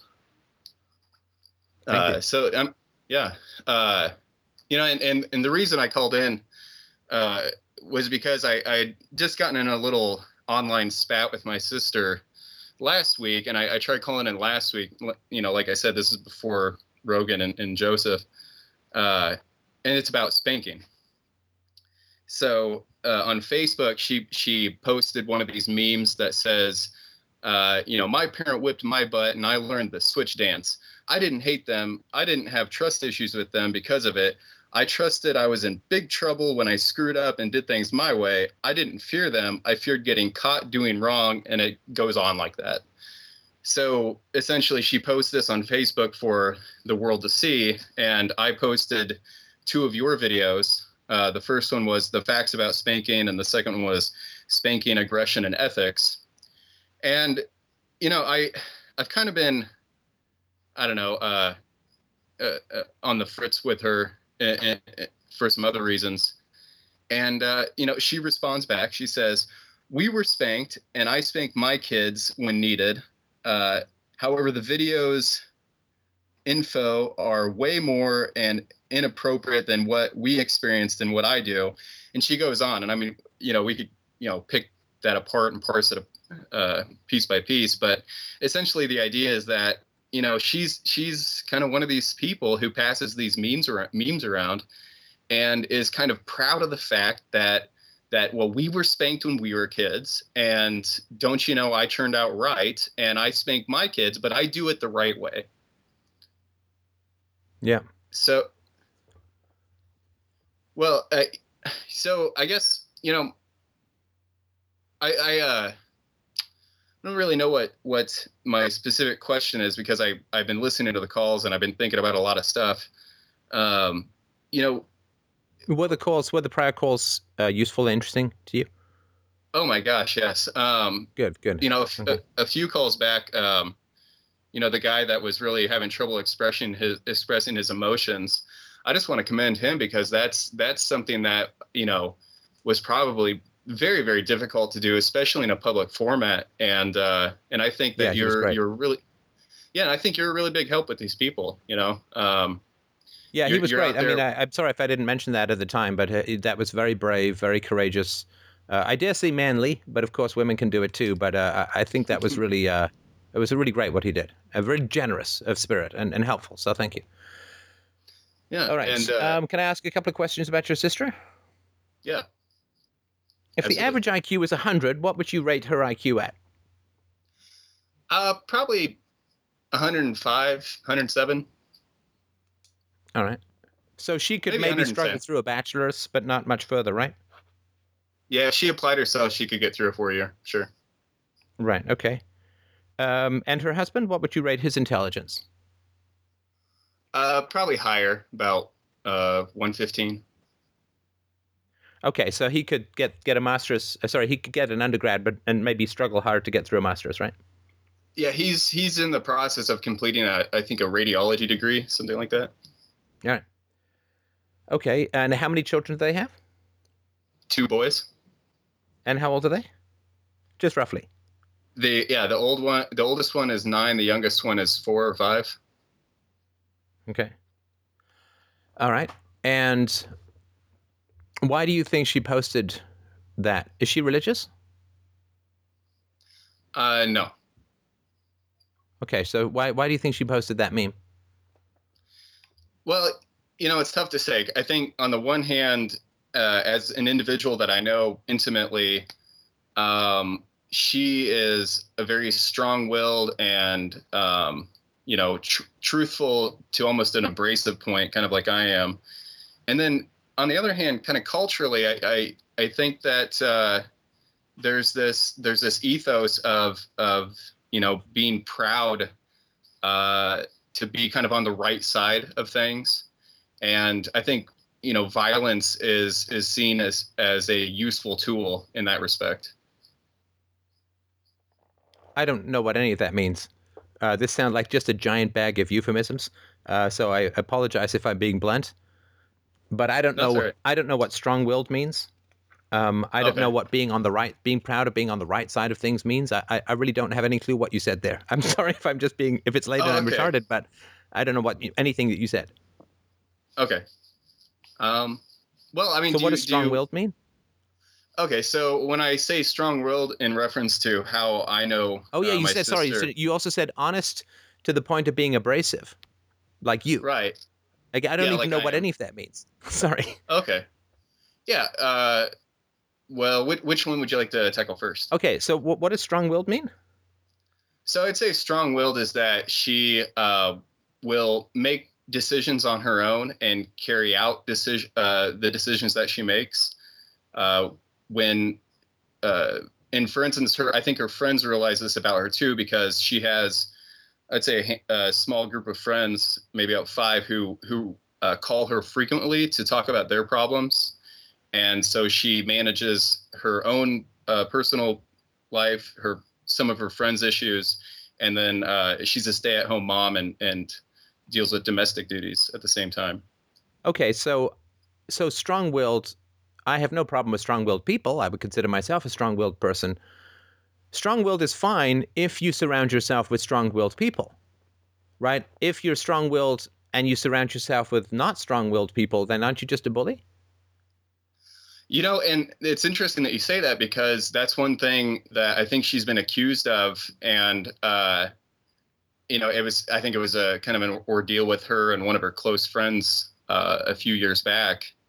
Uh, you know, it's like it's like saying I'm really great at I'm really great at basketball. Well, okay, if you're on the NBA, I assume you're really great at basketball. But if you only play with four-year-olds, you're not really that great at basketball, right? right, yeah. So is she strong-willed or is she just kind of on a bully side? Hmm. No, I, you know, and, and earlier you were saying that, uh, you know, uh, it's important to, um, I'd say, control or, or uh, surround yourself with, uh, you know, I try to say it's the right type of people or pe- people that are beneficial. I think that she does a good job at surrounding herself with, uh, you know, other people who, uh, uh, you know, in this term that we're using, strong-willed, uh, you know they they they run, manage to run their lives i would say that maybe they're not in, ambitious in the traditional sense, running their own business or. Oh my uh, God, you ramble. My God, you make you make me sound concise. I got to interrupt you. What are you saying? I'm sorry. this is like I don't know what you're saying. Does she surround herself with people that she respects as being equally strong-willed as as herself? Oh, I I would have to ask her that. I'm sorry.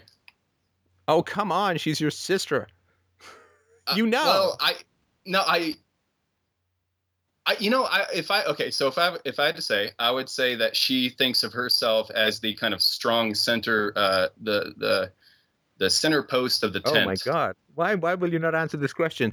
I'm not asking I- you what she thinks of herself as. Everybody thinks of themselves as a nice person or a good person, right? Hitler thought of sorry. himself as a savior of Germany. Are the people around her as strong-willed as she is? Oh no, Okay. Why was that hard? Uh, why, why was that hard? Wh- Why are we filibustering this? Are you just trying to make me like pee my own pants because I haven't been to the washroom in two and a half hours? Oh, I'm I'm not, and I, I realize it's late, and I you know I I, I apologize for the. Uh, That's fine. We just have to be a little more efficient. That's all. okay. Okay, so so she may be a bit on the bullying side if she claims to be strong-willed but surrounds herself with less strong-willed people. Sure. So what would because see a strong-willed person should respect you being equally strong in your perspectives, right? So she put out this thing about how great it is to hit your children. And if you were equally strong willed, then she should really relish engaging with you in this particular issue, right? Because you're both strong willed and she respects strong willed people, right? That's a great point. That's kind of what I was expecting, but um, yeah. I, I think I did not get that response back from her. Right. Mike, are you on the line? Yeah, I was Oh, muted, Mike? but I'm on the line. So, Mike, um, would you consider yourself, as far as FDR goes, kind of a strong willed person? I'd, I'd say so. Do you go off the reservation of explicit feudal orders when it comes to F direction of FDR? I'm, I get I get orders. Okay, so the fact that he doesn't even know that he gets orders should tell you something about that. Do you uh, ha- uh, do you think it's possible in the future at some point you might disagree with me about plans, directions, and the future of FDR? I think that happens on a daily basis, pretty much.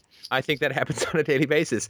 Do you uh, do you hold strong in your convictions about what what is best for the show? Yeah, because I believe in what I, you know, the thoughts that I have. I think they're right, and we have a good conversation about it and figure out what the best approach actually is.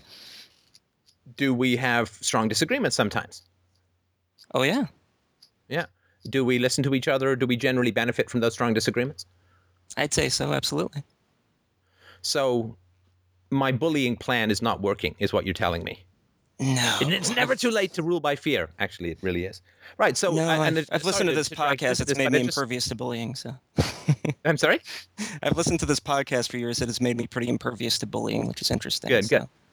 yeah, I mean, Mike and I will disagree, uh, and um, we have backs and forth, back and forth a lot about what's best for the show, what we should do, what we shouldn't do, what shows we, should- we should get involved with, what we should we should avoid, topics and all that. And I think it's very productive. I certainly, Mike has great opinions, and it really is like, I mean, it's not like it is chatting with an equal in terms of his commitment and interest and instincts.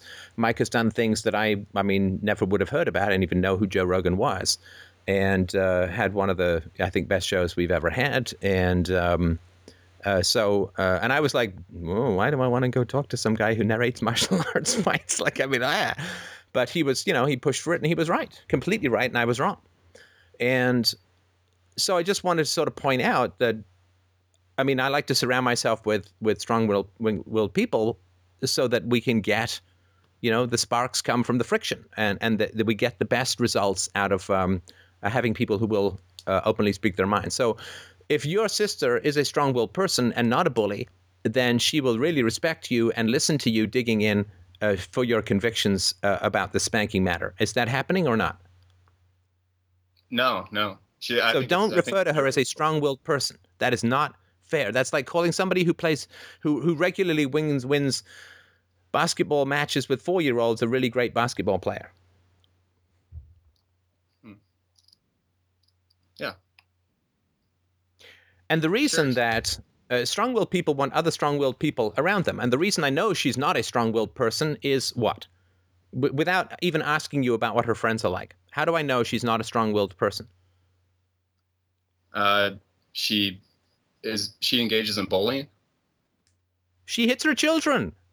Right. I I was going with the more general description, but I think at the base of it, uh, the the spanking is is a sign that she's uh, she's not yeah she's not ready to engage in that in that reasoned discourse with her children, and I think uh, Oh my God! You're gonna give me an aneurysm. I'm sorry. Oh my God. Oh, I know she's your sister, but you gotta have slightly clearer view of things than that, right? She hits her children. She hits a four-year-old, I assume. And your description of Yeah. that is she's not quite ready to engage in a reasoned discourse with Hamana Hamana Hamana.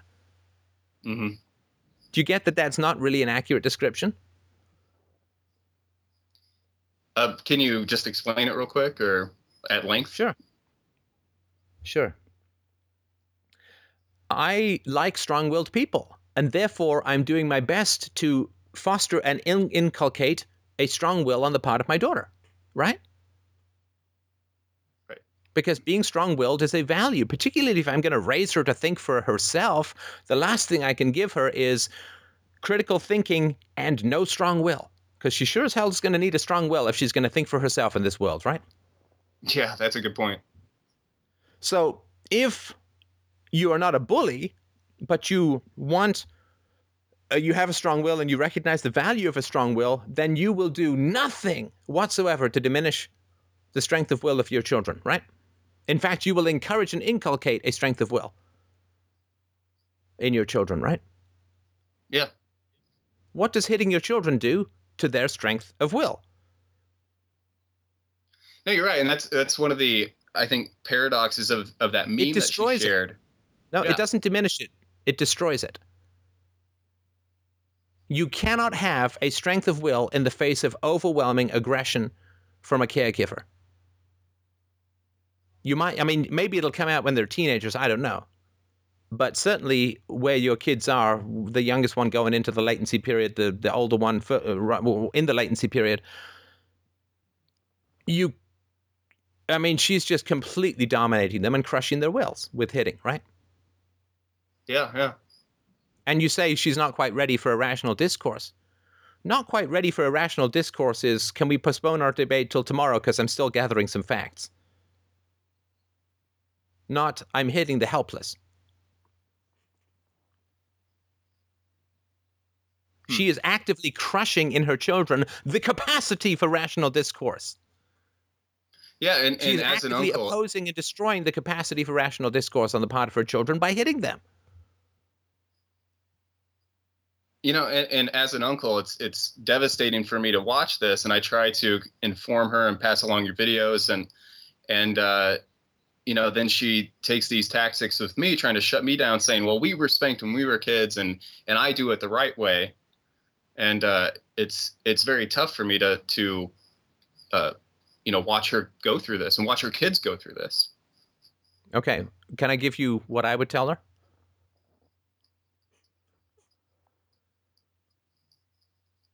Hello. Hello, I'm sorry. Yeah, can can I, think- tell you what I would tell her?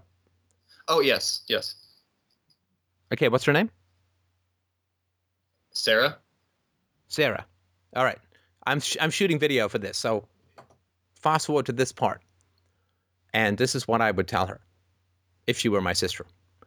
Sarah, thank you for even remotely looking at this and, and accepting this as a as a possibility. Um, there are significant negative effects to spanking that are well documented, scientific. I know that you were spanked. I was spanked too. I was actually hit with a cane. I'm sure that you wouldn't advocate that for your children. Some kids are brought up in really bad thinking households, like racist. I'm not saying yours, but in racist households and so on. And they'd say, well, my parents hated blacks, and so it's fine for me to do that too. We, we have to move forward. We have to grow with the times. There were a lot of women when domestic abuse against women began to first see the light in like the 1940s and the 1950s, there were a lot of women who said, "Well, no, it's it's good to be hit by your husband. It helps keep you in line. It helps keep you obedient. It helps keep you submissive. Just as you're supposed to submit to your husband is supposed to submit to God, you're supposed to submit to your husband." So just because it was done to you doesn't mean that it's right. Society changes. You know, I bet you didn't have a cell phone when you were a kid. Now you have a cell phone, which means that society progresses and we take the newest and the best stuff.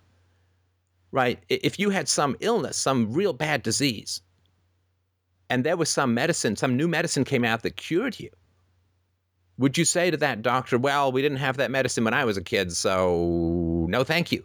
I think I'll just die, right? You wouldn't do that. You'd say, great, there's new technology, there's new knowledge, there's new information. I'm going to embrace and absorb that in the same way I upgrade my cell phone and buy a new car every couple of years. I'm going to take the new medicine, I'm going to take the new facts.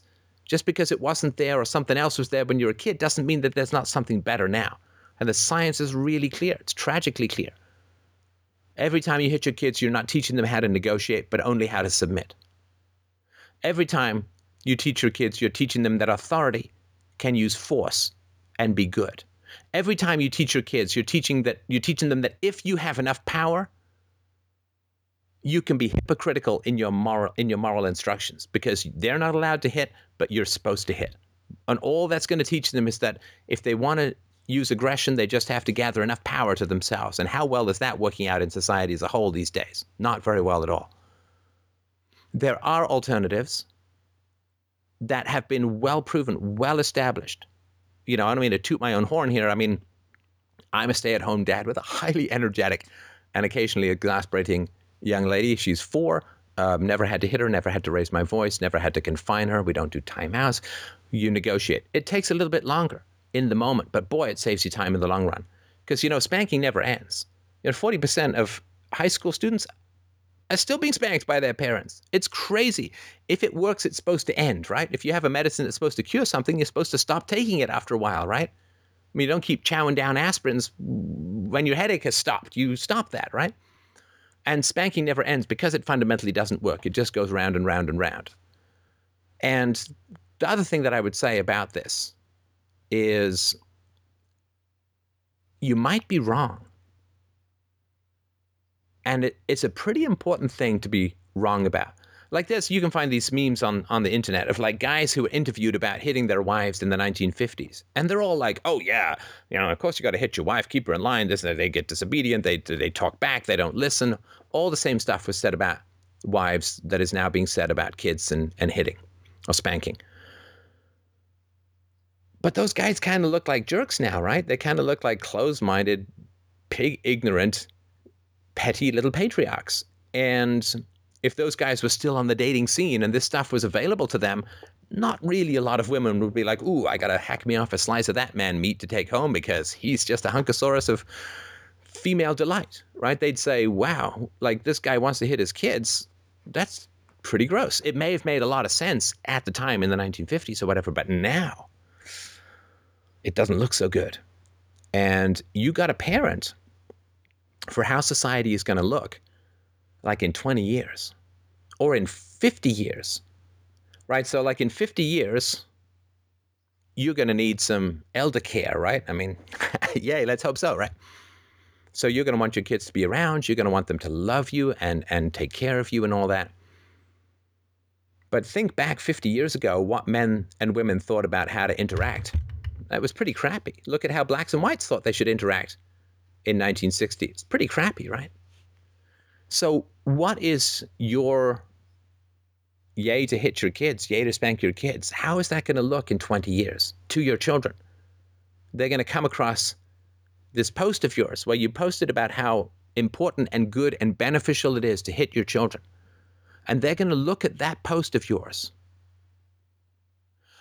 And they are going to compare that to what society says about spanking or hitting of kids in 20 years from now, and 30 years, and 40, and 50 years from now? Do you really want to take the chance that this ancient practice condoned in the Bible, how many moral rules condoned in the Bible are still respected today?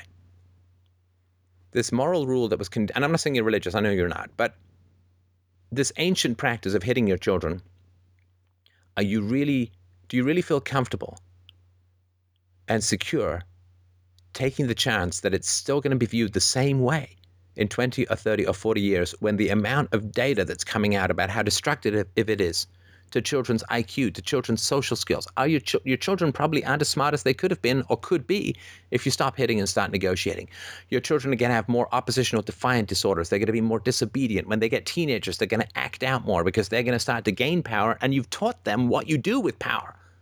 Which is you use it in an aggressive fashion. How is that going to happen? How is that going to occur within your family in a couple of years when your nine year old hits his teens?